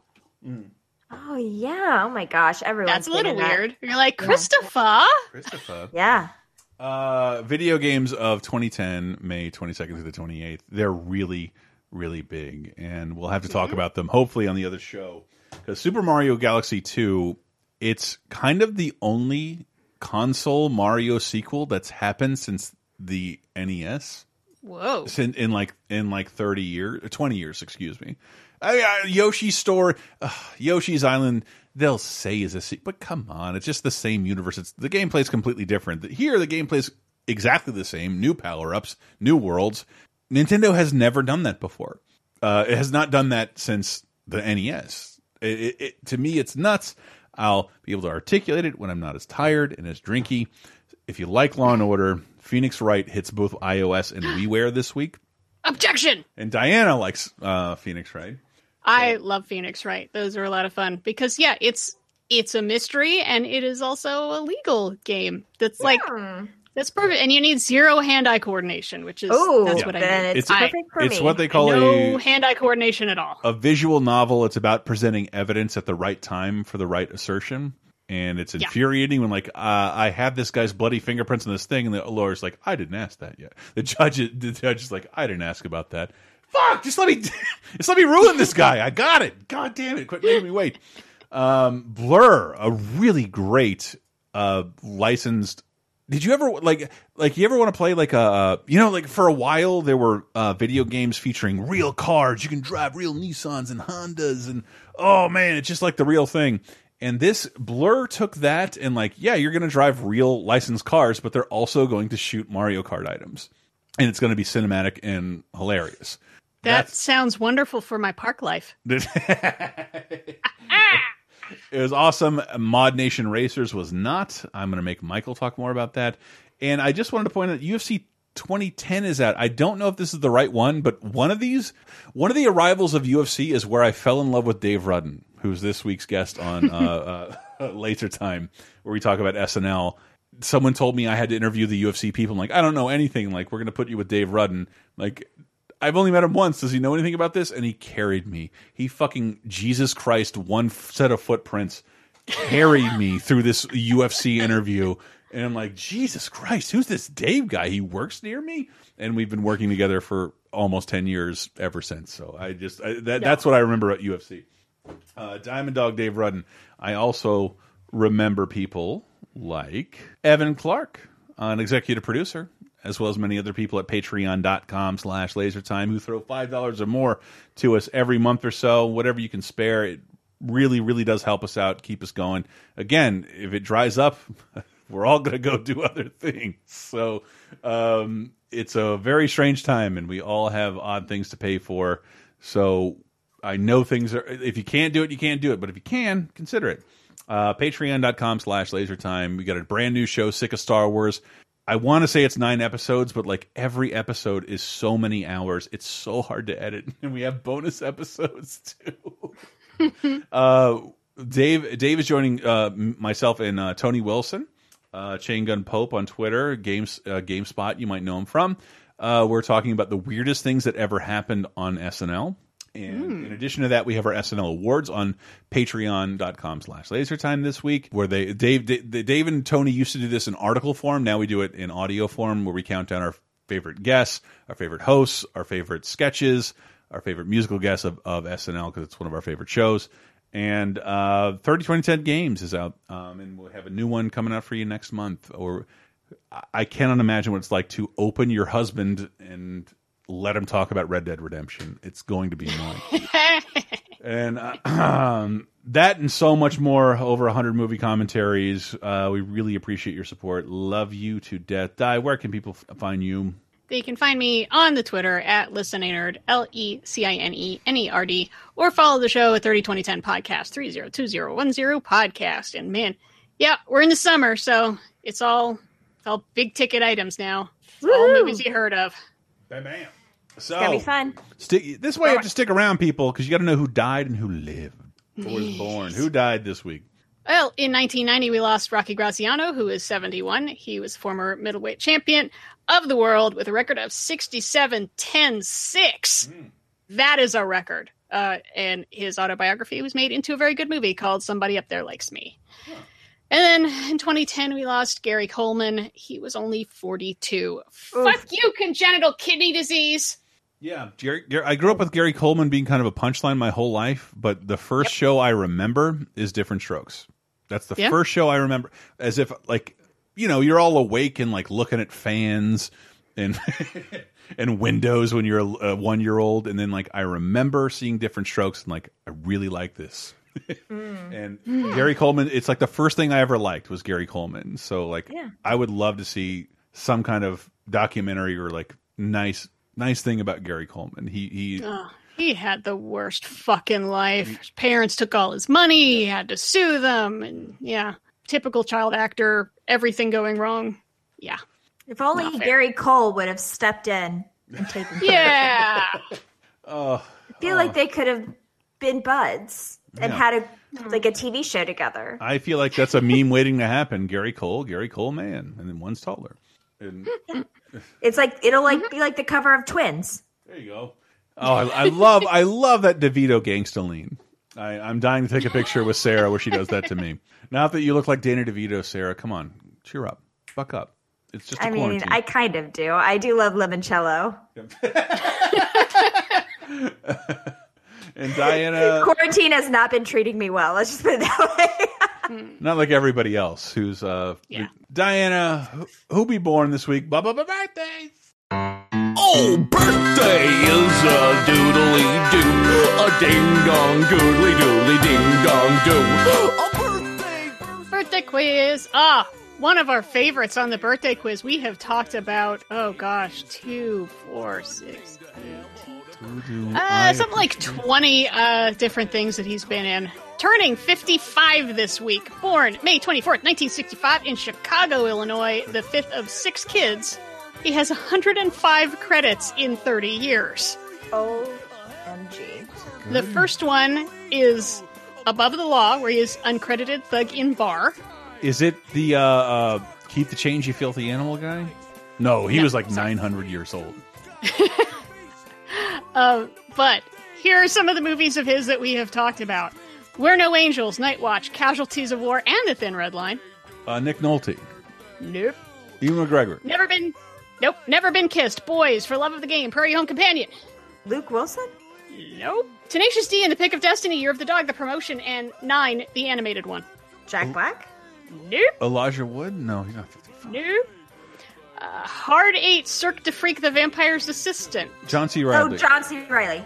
And Magnolia Step Brothers, Walk Hard, the Dewey Cox Story, and Night's Boogie, and Talladega. And last week we missed the 10th anniversary of the debut of Check It Out with Steve Brule. Happy birthday, John C. Reilly! Wow.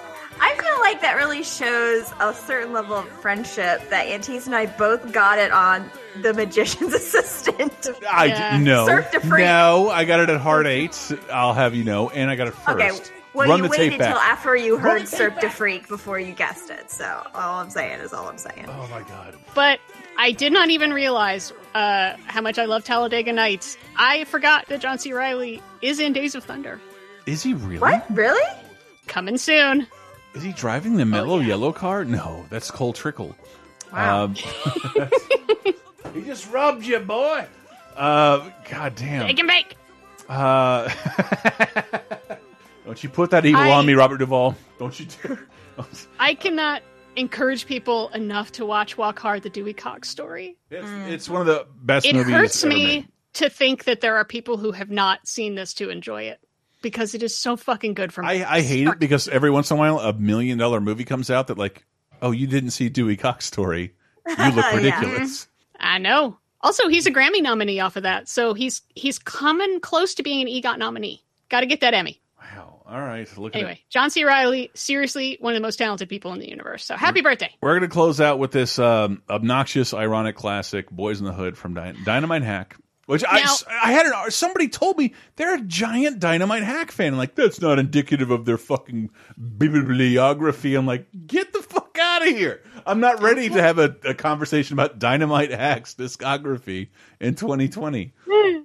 That's fair. Now, I put this in here because I legitimately enjoy covers of things in different genres, but I know a lot of people do not like the ironic folk cover of rap and that sort of thing. They were one of the But- first people to do it with a great video, so they should get some credit for that. It was one of the first people Yeah. to do this. But I will say that it, it helps you hear the lyrics better and appreciate them sometimes. Reach audiences they wouldn't reach. And I'm listening to a really good podcast right now called A History of Rock Music in 500 Songs. I'm at like episode 100 and we're not even at the Beatles. He fucking covers it well. And I appreciate it now as part of the pantheon of white people doing shitty versions of black music now. Okay. Oh. Well, there we go. Yeah, and I just love singing along to it, so I'm putting it in here. Sorry. And I, I am. This is a really bad place to announce our next podcast is me covering nothing but Blues Brothers songs. But so you're gonna cover covers? yeah, I'm gonna cover covers. I'm gonna be like that third clone in Multiplicity. It's gonna be awful. It's- take us out, Dynamite Hack. Car pulls up, who can it be? It's a fresh El Camino rolling Kilo G. He rolls down the window and he starts to say, It's all about making that GTA. Cause the boys in the hood are always hard. Come talking that trash and we'll pull your card. Knowing nothing in life but to be legit. Don't quote me, boy, I ain't said shit.